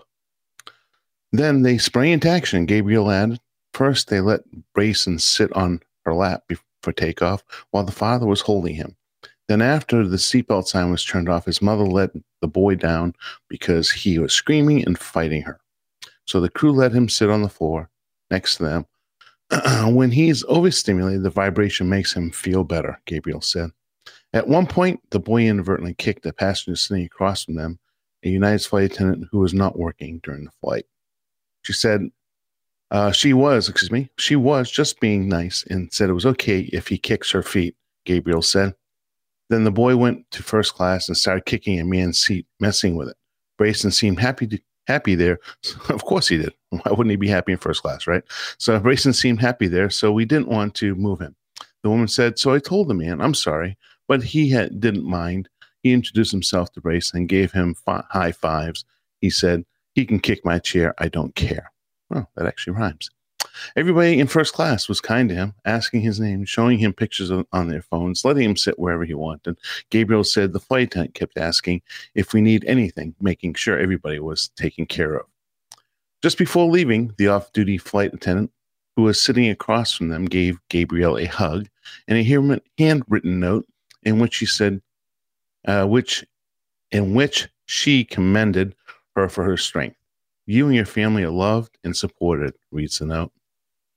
Don't ever let anyone make you feel as though you are an inconvenience or a burden. He is a blessing. The note goes on God bless your patience, your love, your support, your strength, and continue to be a superwoman. Gabriel posted a picture of the note on Facebook along with pictures of Brayson on the flight and a shout out to United. United Airlines tweeted in response It sure sounds like Brayson and your family had a great flight. We are happy that our crew is able to make it an enjoyable experience. We are overjoyed to see that we have such loving and supportive passengers on board as well. We look forward to seeing Brayson again soon. And we are suspending the captain and the crew for letting a four year old sit in the lap. okay. No, they didn't say that. Go no. I'm not so. That's a nice add on there. Right there. Operational irregularities. Yeah, yeah. Great, yeah, yeah. The flight attendants have been fired. No. Uh, Gabrielle said her son usually loves to fly, but the flight earlier this month was his first long flight. The family was traveling back home from San Diego, where they've been on holiday. I'm just overwhelmed from all the kindness. It makes me want to cry, she said.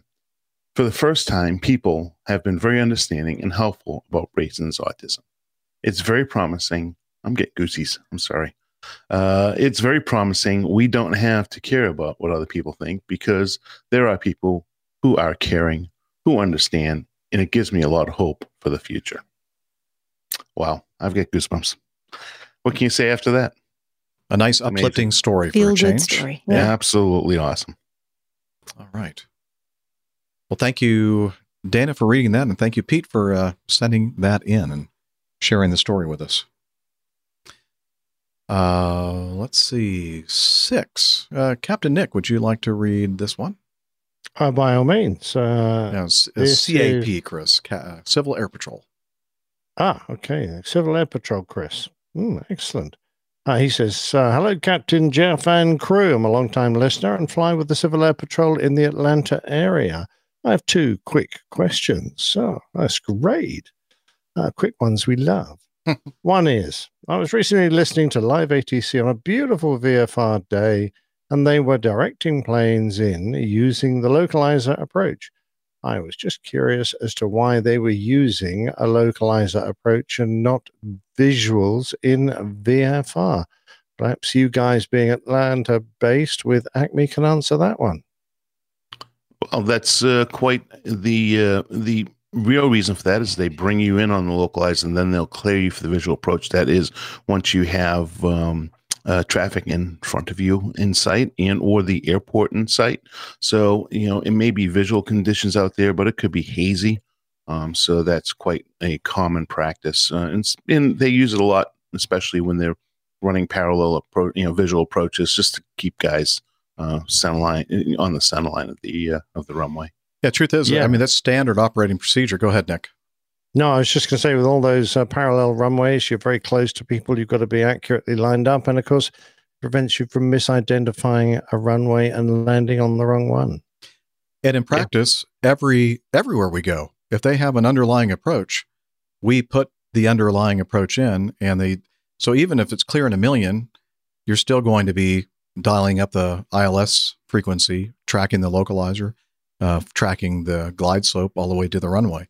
Even if you're technically on a visual approach, accepting responsibility for spacing and everything else, you are not going to just turn everything off and just look outside and refer only to the runway. You're, we're always required to have an underlying approach in our navigational aids, unless there is none. It's such an 88ism, Jeff. What? I think we're the only airplane left that actually dials in the local audio frequency. That's true. We probably are. After you shovel the coal, you have to dial the, the knobs. And You know the bad thing about it. that The is You 3, but I have think to they're wind all keep auto the now, power going. And if you forget to take the if you don't take the gloves off, then you get the coal all over the knobs.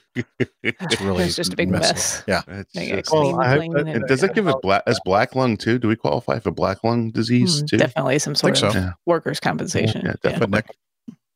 Nick, So the second one was uh, my second question to do with air sickness. So this sounds like for one for Doctor Steph. Mhm. I've been a private pilot for seven years and fly regularly, fairly regularly. And recently, during a biannual flight review, I suddenly became sick and started vomiting. you don't need to get sick while you're reading this. Uh, Yeah, I know. Nick. It's- It's transferring that's to you. overly dramatic. I think. Yes. uh, started vomiting, which led to the flight being terminated by the instructor. It came on suddenly after several steep turns, and I've never been airsick before. Maybe Dr. Steph can help me to understand why it happens so suddenly and if this is common, etc. Thank you for the great podcast, Clear Skies and Windy Tales. Cap- Chris, Windy Tales. Interesting. Um, so, Chris, there's I said, I know. I know. Chris, there's uh, probably a couple explanations. I think the most likely for what happened, especially if you've not been uh, airsick before, um, if you were the one flying the aircraft and you know just going through things that you maneuvers you would do, um, either on a regular or semi-regular basis or for practice, um, in your within your inner ear there are these um, things called center, semicircular canals and what happens is is that they're filled with fluid and little tiny hairs, but also these little tiny stones called otoliths. And it's not uncommon that one of those otoliths can actually not move as freely as it's supposed to. What the semicircular canals are meant to do um, are to provide you with um, proprioception, basically. So as you're moving in different planes of motion, they're oriented either vertically, horizontally, or kind of in an oblique plane, so that when you move and twist your head, you get feedback from that, and your body knows what you're trying to do, and it doesn't conflict with the visual input that you're getting. Um, but if one of those uh, semicircular canals is blocked, or the, the otolith doesn't move the way that it's supposed to, um, within there, then you can get that conflicting information going to, into your brain from your inner ear and also from what your eyes are taking in, and that can make you feel very ill, um, even without being actually sick. And I suspect that might be what happened to you here. It's at least one explanation. There's some other ones. Sometimes if you're, you know, uh, not feeling ill per se, but starting to suffer some of the early effects of either an upper respiratory illness or another type of, or a stomach illness, GI illness. If you were dehydrated, um, hadn't slept well the night before. I'm sorry, he's pregnant. you're pregnant. Oh, congratulations! Congratulations. Let us know if it's a boy or a Syphilis girl. Air Patrol Um, Chris. No, there, you know, there's other reasons too why you could be feeling a little, you could be starting to become under the bad weather just a little bit, um, but not quite feeling the full effects of being sick and, and have some of these um, issues occur. Also, I was wondering, you know, you said it was during steep turns, but you were on a flight review. If it was something that your flight instructor was demonstrating as opposed to you actually at the controls of the aircraft, or if they had demonstrated something just before you had, um, that's another reason why people sometimes become airsick because they're not the ones manipulating the controls and just get a little bit of that conflicting visual and proprioceptive information. Good point. Mhm. Proprioceptive. Proprioception, Proprioceptive. knowing where your body is in Oh, okay. Space. That just that sounded really fancy. what allows you to take your finger and you know touch your nose without really having to if you can close your eyes and do that Could be a bad hangover or a bad oyster. yeah there's a couple of illnesses that might lend themselves to that but if you weren't feeling sick after all of this happened um i think the inner ear explanation is probably the most likely Playing a doctor on podcasts, I agree. did you also me. stay at a holiday inn express last did. night excellent if anyone else has any other logical explanations That sounds reasonable to me. Mhm. Okay. Moving on. Item seven. Uh, hello, guys. My name is Emilio, a 200 hour private pilot from the bottom part of South America, a country that Dr. Steph has been to recently and Miami Rick used to operate from. man that was a year ago for me i guess Yeah. it was kind of recently chile It's Woohoo. all, yeah, it's all relative, right? Mhm. Chile and Chile? Some Uh, places. in the southern part, yes. and in the mountains, right? in the mountains. Yeah. I love the podcast. I've been a listener for a couple of years and it's great. All of the material you prepare is incredibly interesting, and you keep my motivation on to fulfill my dream of becoming a commercial pilot in the near future. A year ago, I conducted a pretty nice and long bicycle tour in Japan and Scotland, and listening to your podcast on those long days riding my bicycle was a very nice way to let the time pass by. I ended He my rode his bike from Japan to Scotland. Oh, That's wait, a- Japan and Scotland. Okay. that would be a It's a long ride bike, a pedalo. be very Uh, wet. We might we might have just enough hours to fill a bike trek from Japan to Scotland. of Maybe. APG. Maybe. Uh, if if I don't know you were smart, Jeff, uh, uh, Steph, and had blonde hair, it made would have made a really bad joke there. So, did you see the guy uh, that uh, on a paddleboard went from the west coast of the U.S. to Hawaii on a paddleboard? What so I've taken my paddleboard out like a mile, and that's really hard work. And I live on a to have lake where there's not a lot of you know waves or or sharks. sharks or yeah. Wow, Unbelievable. Better in better shape than I am. Anyway, Anywho, uh, that can't be. Um, let's see. I ended my journey on the Shetland Island, a very remote part of the United Kingdom that is home to an RAF base, Saxiford. Saxiford. Saxa Vord, yes, That's right. Okay. That I'm sure holds at least some Plane Tales material. In the 70s, there was an American pilot that was literally abducted by aliens. It's true. Well, see, that's a bit rude. About You know, for some reason. Nick is not getting cutting through. You're getting cut out by everybody. I don't know why that is. sorry. Go ahead, Nick. I said it's being a bit rude about the Scottish people. Uh, they're not aliens at all. They're entitled to. Yeah, it is kind of rude now that, now that you pointed out. Yeah. Well, and, But- this, and he points out that it's porn that Captain would, Nick would love. well, that, that's great. And it involves some P- F4 Phantom porn that Captain Nick would love. Never mind. I love the show, and I'm ashamed that I haven't listened to all the episodes. Yeah, we're ashamed of you as well. But I'm on it. I'm definitely part of the APG syndrome population. Oh, oh boy. Sorry, Emilio. Hmm. Love the show. Look forward to many more. Best regards, and I look forward to meet you all in the future. And again, that's Emilio Fra- Freire. How'd I do? Close enough. Freire? Right. I don't know, but I mean, it's, a, it's it's an odd thing to have a bicycling tour amongst the islands of the Hebrides because, like, you can't cycle between the islands, and they're all pretty small.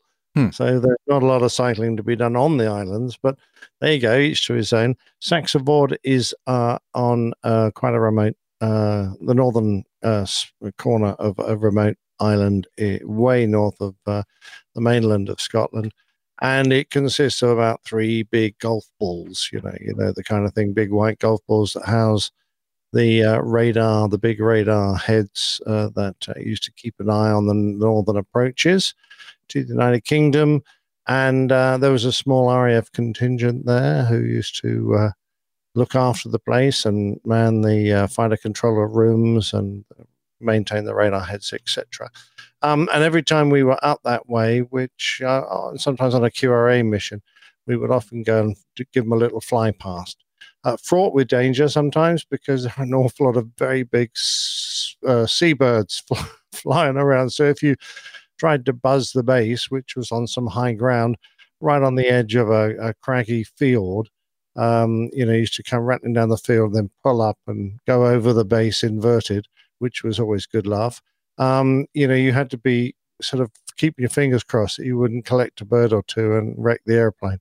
Um, but uh, yeah, I never actually got up there to um, see it in person, but I flew over it many a time. I Very think on something you said, Nick, uh, the golf ball radar, isn't that Doppler radar for no, weather? it's the golf balls, just a nickname for the white uh, weather uh, domes they put over the radar heads to protect them in the bad weather. Gotcha. Uh, we used to nickname them golf balls. They do 'cause like that- big giant golf balls. yeah, that's what they they kind of look like. Um, and uh, uh, as a regards uh, American pilots literally being abducted by aliens, now um, if being an American pilot, he'd have just been smoking a bit of dope. Don't worry. Uh, Nothing to see here. Move on. Yeah, move move along. Move along. Speaking of moving on, Yeah. I gonna got to leave us? run. Okay. I've got a previous uh, engagement at seven o'clock, and I still have to go pick up my prescriptions from my oral surgery from earlier. So I'm going to All right. Run. Hope you feel okay. All right. And Thank you. Glad to next see you time. again. Great to see you guys. Bye. And Jeff, just let me know if you need me to forward you the uh, audio. To you. We'll do. All right. Bye, guys. All Great right. seeing you. Cheers. Bye. Bye. Alrighty. Um, item eight. This is some audio feedback. Let's have a listen. Hello, airline pilot guys. I've been a listener now for a few years, enjoying the podcast, and really appreciate the joy and laughter that it brings to me each week. Like many listeners, I carry around my phone and would rather listen to the podcasts that you bring to us than most of the music I hear on the radio or other podcasts. I have but one wish that I hope you will grant me. Long ago, there was a great pilot, writer, and philosopher by the name of Antoine Saint Exupéry, who I admire greatly. I think I have read most of his books, and I must admit that Captain Nick and Captain Exupéry share much in common. Not only have they been, both of them been military pilots, but they have braved the unknown through flight, not just all over the world, but in the conflict that life brings to us each day. I noticed the greatest difference between the two is that Exupéry didn't add much humor to his scribbling, whereas Captain Nick seems to take great delight whenever possible to find humor in the human experience. The old pilot's Plane Tale reminds me of the writings of Captain Saint Exupéry. Through writing about his flying experiences 90 years ago, Exupéry was able to touch on the beauty of flight and the fragility of the human experience and the suffering that might go with both.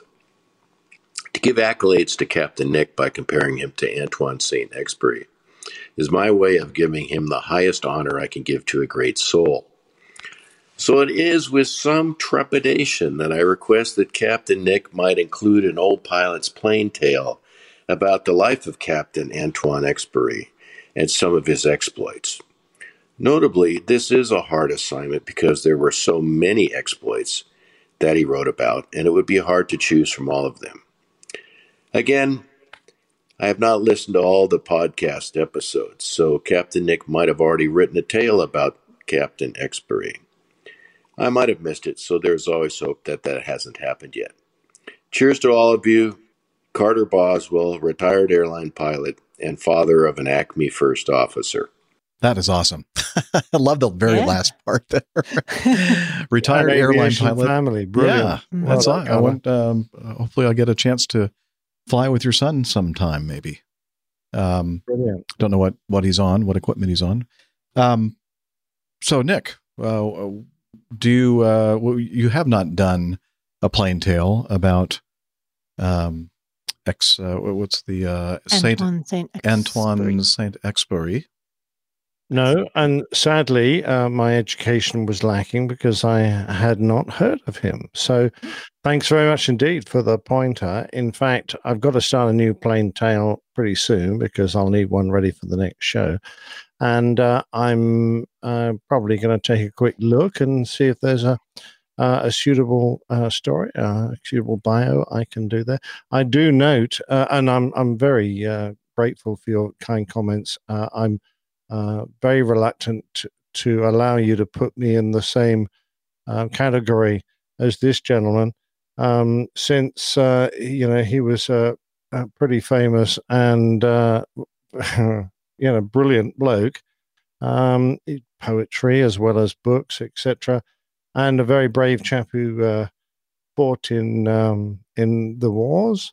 He was awarded the Chevalier de la Légion d'honneur, uh, which is a very high award, um, and the Croix de Guerre and uh, the Croix de Guerre avec Palm. So, and he also uh, was famous enough to appear on a 50 franc banknote, uh, I notice, in France. So that's the sort of thing that happens to well known and well recognized famous people, and I'm not going to get there. But I would be delighted to take a look at this and uh, consider it for a t- Plane Tale. Thanks very much. After listening to this, I, I had heard of this gentleman, his name, uh, but I'd never read any of his works. And I, um, on the, my Kindle, I downloaded, uh, bought a uh, Kindle version of uh, one of his works called Wind, Sand, and Stars. And I've started reading it, and it is fascinating. It is just uh, is a, a, a wonderful writer. And Josine pointed out that he wrote The Little Prince, and that's a fairly famous and well read piece of literature as well. Okay. What was the Little Prince about? A A Little, Little Prince. Prince. yeah. This, this big. Sorry, just trying to live up to my. It was how big was this prince? It was uh, bigger than a bread box, but smaller than a washing machine or something. I don't know. 20 Um, questions. All right. And finally, we're going to end the show with this one. Um, let's see. Chuck writes in, "Hey, thought of you guys when I saw this. All the I'm best." a little concerned that he thought of us Yeah. when he saw this. he says a passenger on an airplane saw something that made him stop and say, "Hey." H A Y. Okay, wait. Nay, he didn't. Okay, yeah, nay, nay, nay. Nay, nay. Uh, so Nay. this is uh, from FoxNews.com. Uh, on an American Airlines flight from Chicago to Omaha, traveler Evan Nowak captured footage of a miniature horse near the front of the plane. According to American Airlines website, trained miniature horses are permitted on flights as a service animal. Evan Nowak uh, said he noticed an unusual traveler while flying. What? There's a lot of redundancy Wow. here. Um, if you skip down to it says, fortunately, the miniature horse had been given an aisle seat. Yeah, keep going, Steph. You're doing better than I am. likely too big for a middle seat and wouldn't be able to appreciate the views from the window seat anyway. I have a point there. Obviously amused, Nowak posted the footage with the caption At this time, we would like to begin boarding with any active duty military families traveling with children under the age of three and horses. Uh, in mid August, the U.S. Department of Transportation announced that miniature horses still were allowed to fly as service animals in all cabins of commercial planes uh, in a statement aiming to define the guidelines regarding protections for emotional support and psychiatric service cats, dogs, and the tiny equines. Uh, the announcement did not bind airlines to fly all service miniature horses by law, but did allude to penalties if carriers violated the new rule. Uh, the Department of Transportation has not had not previously banned the miniature horses. According to the American Miniature Horse Association, the animals often stand between two and three feet tall and weigh between 150 and 250 pounds, with an average lifespan of at least 30 years. Ah, the AMHA, The AMHA, yes. American Miniature Horse Association. I'm a member. AMHA. Now, I, I've actually had a little conversation on Twitter with someone who has a miniature horse as an assistance animal, um, who helps detect the onset of a condition that uh, she has. And I was asking her how you restrain it during a flight. Because if you've got, if you're allowed up to 250 pounds, if you've got a 250 pound horse standing uh, by the seats, how do you stop it from flying in the air if you hit a bit of bad turbulence? Or um, better still, um, what? How, how do you evacuate an aircraft with a miniature horse on board? If if it you know if it goes out into the aisle, it could stop and refuse to move, or how do you get it down a slide? All that kind of stuff. So, I've got a lot of questions about the carriage of these uh, larger uh, animals. Well, I think the American Miniature Horse Association lobby is a very powerful lobby, apparently. Is it as powerful as the gun lobby? Because I reckon Almost. really. Yeah. You're not allowed It to talk they, about they try to they try to like stay under the radar. Uh, I'll note on the video, by the way, uh, there was no way for this horse to be in a middle seat because it was a CRJ like 700, 900. So there is no middle There seat? is no middle seat. Mm. it wasn't even a mainline. It was a, a regional carrier. Yeah. Um, And I I think this article is conflating a little bit between emotional support and actual registered service animals. And Yeah. I think the they are talking specifically of using these horses as in their role as service animals, not emotional support. Exactly. animals. Now, I did uh, in the video. I think it had was wearing one of those harnesses, but it was probably something they bought on eBay. Um, but it looked like it was an official service animal. But I don't know. Well, where do you secure the? What do you secure the harness to? Don't know. And if you're a passenger who gets a 250 pound horse land on you because it's just bounced off the ceiling, uh, who do you sue? I don't know. The horse. Yeah. Clearly. Clearly. That's it. Uh, you know, the uh, in in the one of the articles I read, it said that um, because they were at the uh, between the or the bulkhead, uh, even though there was no bulkhead uh, between first class seating and um, economy, there. there's just a um, curtain. so there's just a curtain there, and so the horse is like basically leaning up against the last row of first class, and they said and she felt bad because the uh, horse kept bumping this guy's seat, but he seemed to be okay with it. I went, okay, this is not. Hmm. I don't know something wrong. Yeah, with there's this. certainly issues, but Yeah.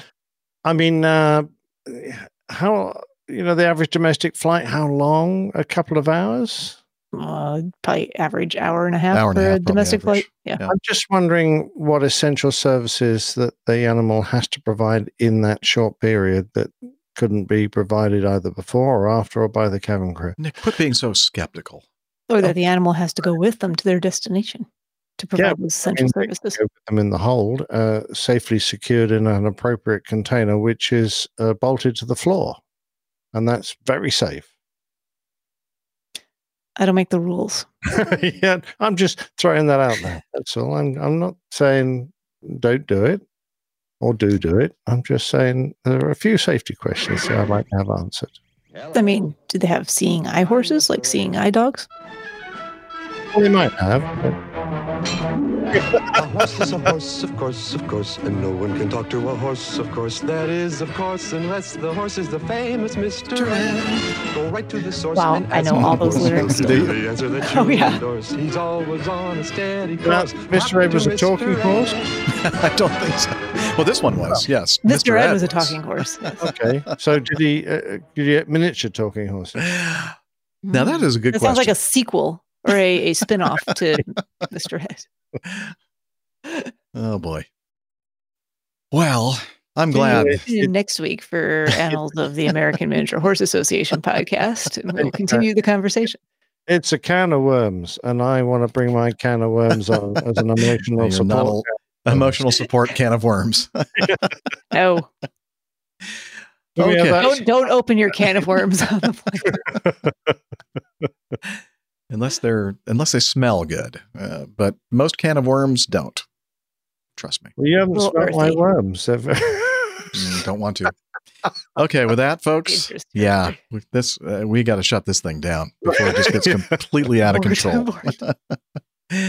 and uh, man, it was a lot of fun again. Uh, thanks everyone for uh, downloading, listening to the show, especially our live uh, audience and uh, those folks in our chat room. Thank you very much for attending another uh, weekly episode.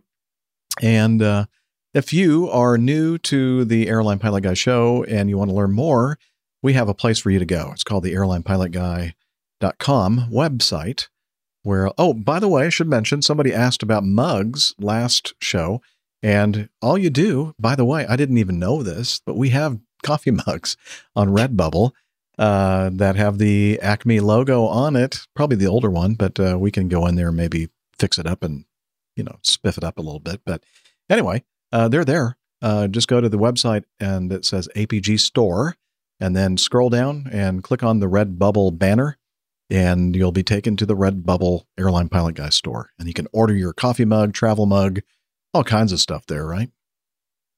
Apparently, Yeah. Did you do that or who did that? yeah. I think I. Okay. I, I just I just clicked on a few things that I thought people might one day Yeah. want. I love it. Well, thank you very much. So, um, just wanted to point that out. So, we have merchandise, we have APG Live, we have the Plane Tales um, standalone site. Uh, by the way, that can also be a standalone uh, feed for you to get on your um, podcast client device or app, and all kinds of other stuff there. So, I'm, I'm getting all tongue tied here. So, maybe I should just hand it off to Dr. Steph, and she can tell you about how you can follow us on social media. the social medias, head over to twitter.com and use the handle at APG Crew. You can find all of us there. You can find our individual Twitter information pinned to the top of the page. Uh, come hang out and interact with us in 280 characters or less. You can also head to facebook.com slash airline pilot guy. All kinds of community action going, interaction going on there. Action, interaction, all of the above. Mhm. Um, information about um, things happening in the world of airlines, aviation, our podcast, meetups, and much, much more. So hope to see you there. Absolutely. And we're also on. Hang on. Let me see if. Let me see if Hillel's here. Hillel. Hillel, come on. It's ti- you're on, man. I wouldn't go in there for a while, Captain. Okay, don't worry. APG listeners, please join us on our Slack team. Slack is a communication, coordination, and sharing platform that works on your mobile, laptop, or browser. On Slack, we share news and ideas, we suggest episode and Plane Tales topics, we plan events and meetups. To get into the Slack team, please email me at slack at airlinepilotguy.com. That's S L A C K, Sierra Lima Alpha Charlie Kilo at airlinepilotguy.com. Or send me a tweet with your preferred email address to at Hillel, and I'll send you an invitation. That's Hillel, spelled Hotel India 11 Echo 1, and see you in Slack. Thanks, Hillel, for doing that for us, managing that Slack group. And uh, thanks uh, to our producer, Liz, uh, for all the hard work that she does to make it look like we know what we're talking about. And uh, until next time, wishing you all clear skies, unlimited visibility, and tailwinds. Take care, and God bless. Cheers, y'all. You're muted. I didn't want to say goodbye anyway. Okay. Too sad. Yeah,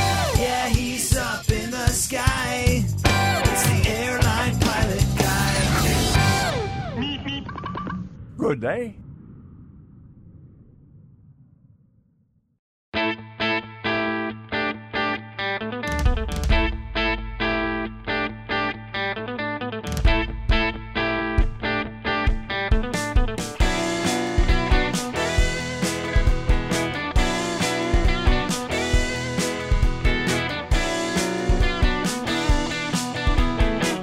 I used to be such a good, good pilot till I started APG.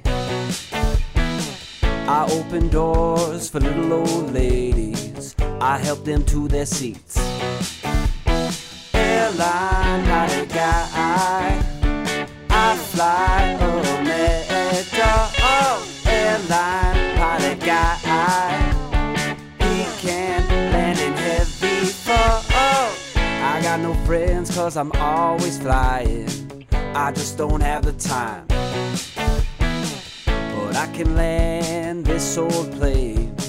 I can land it just fine. Airline pilot guy.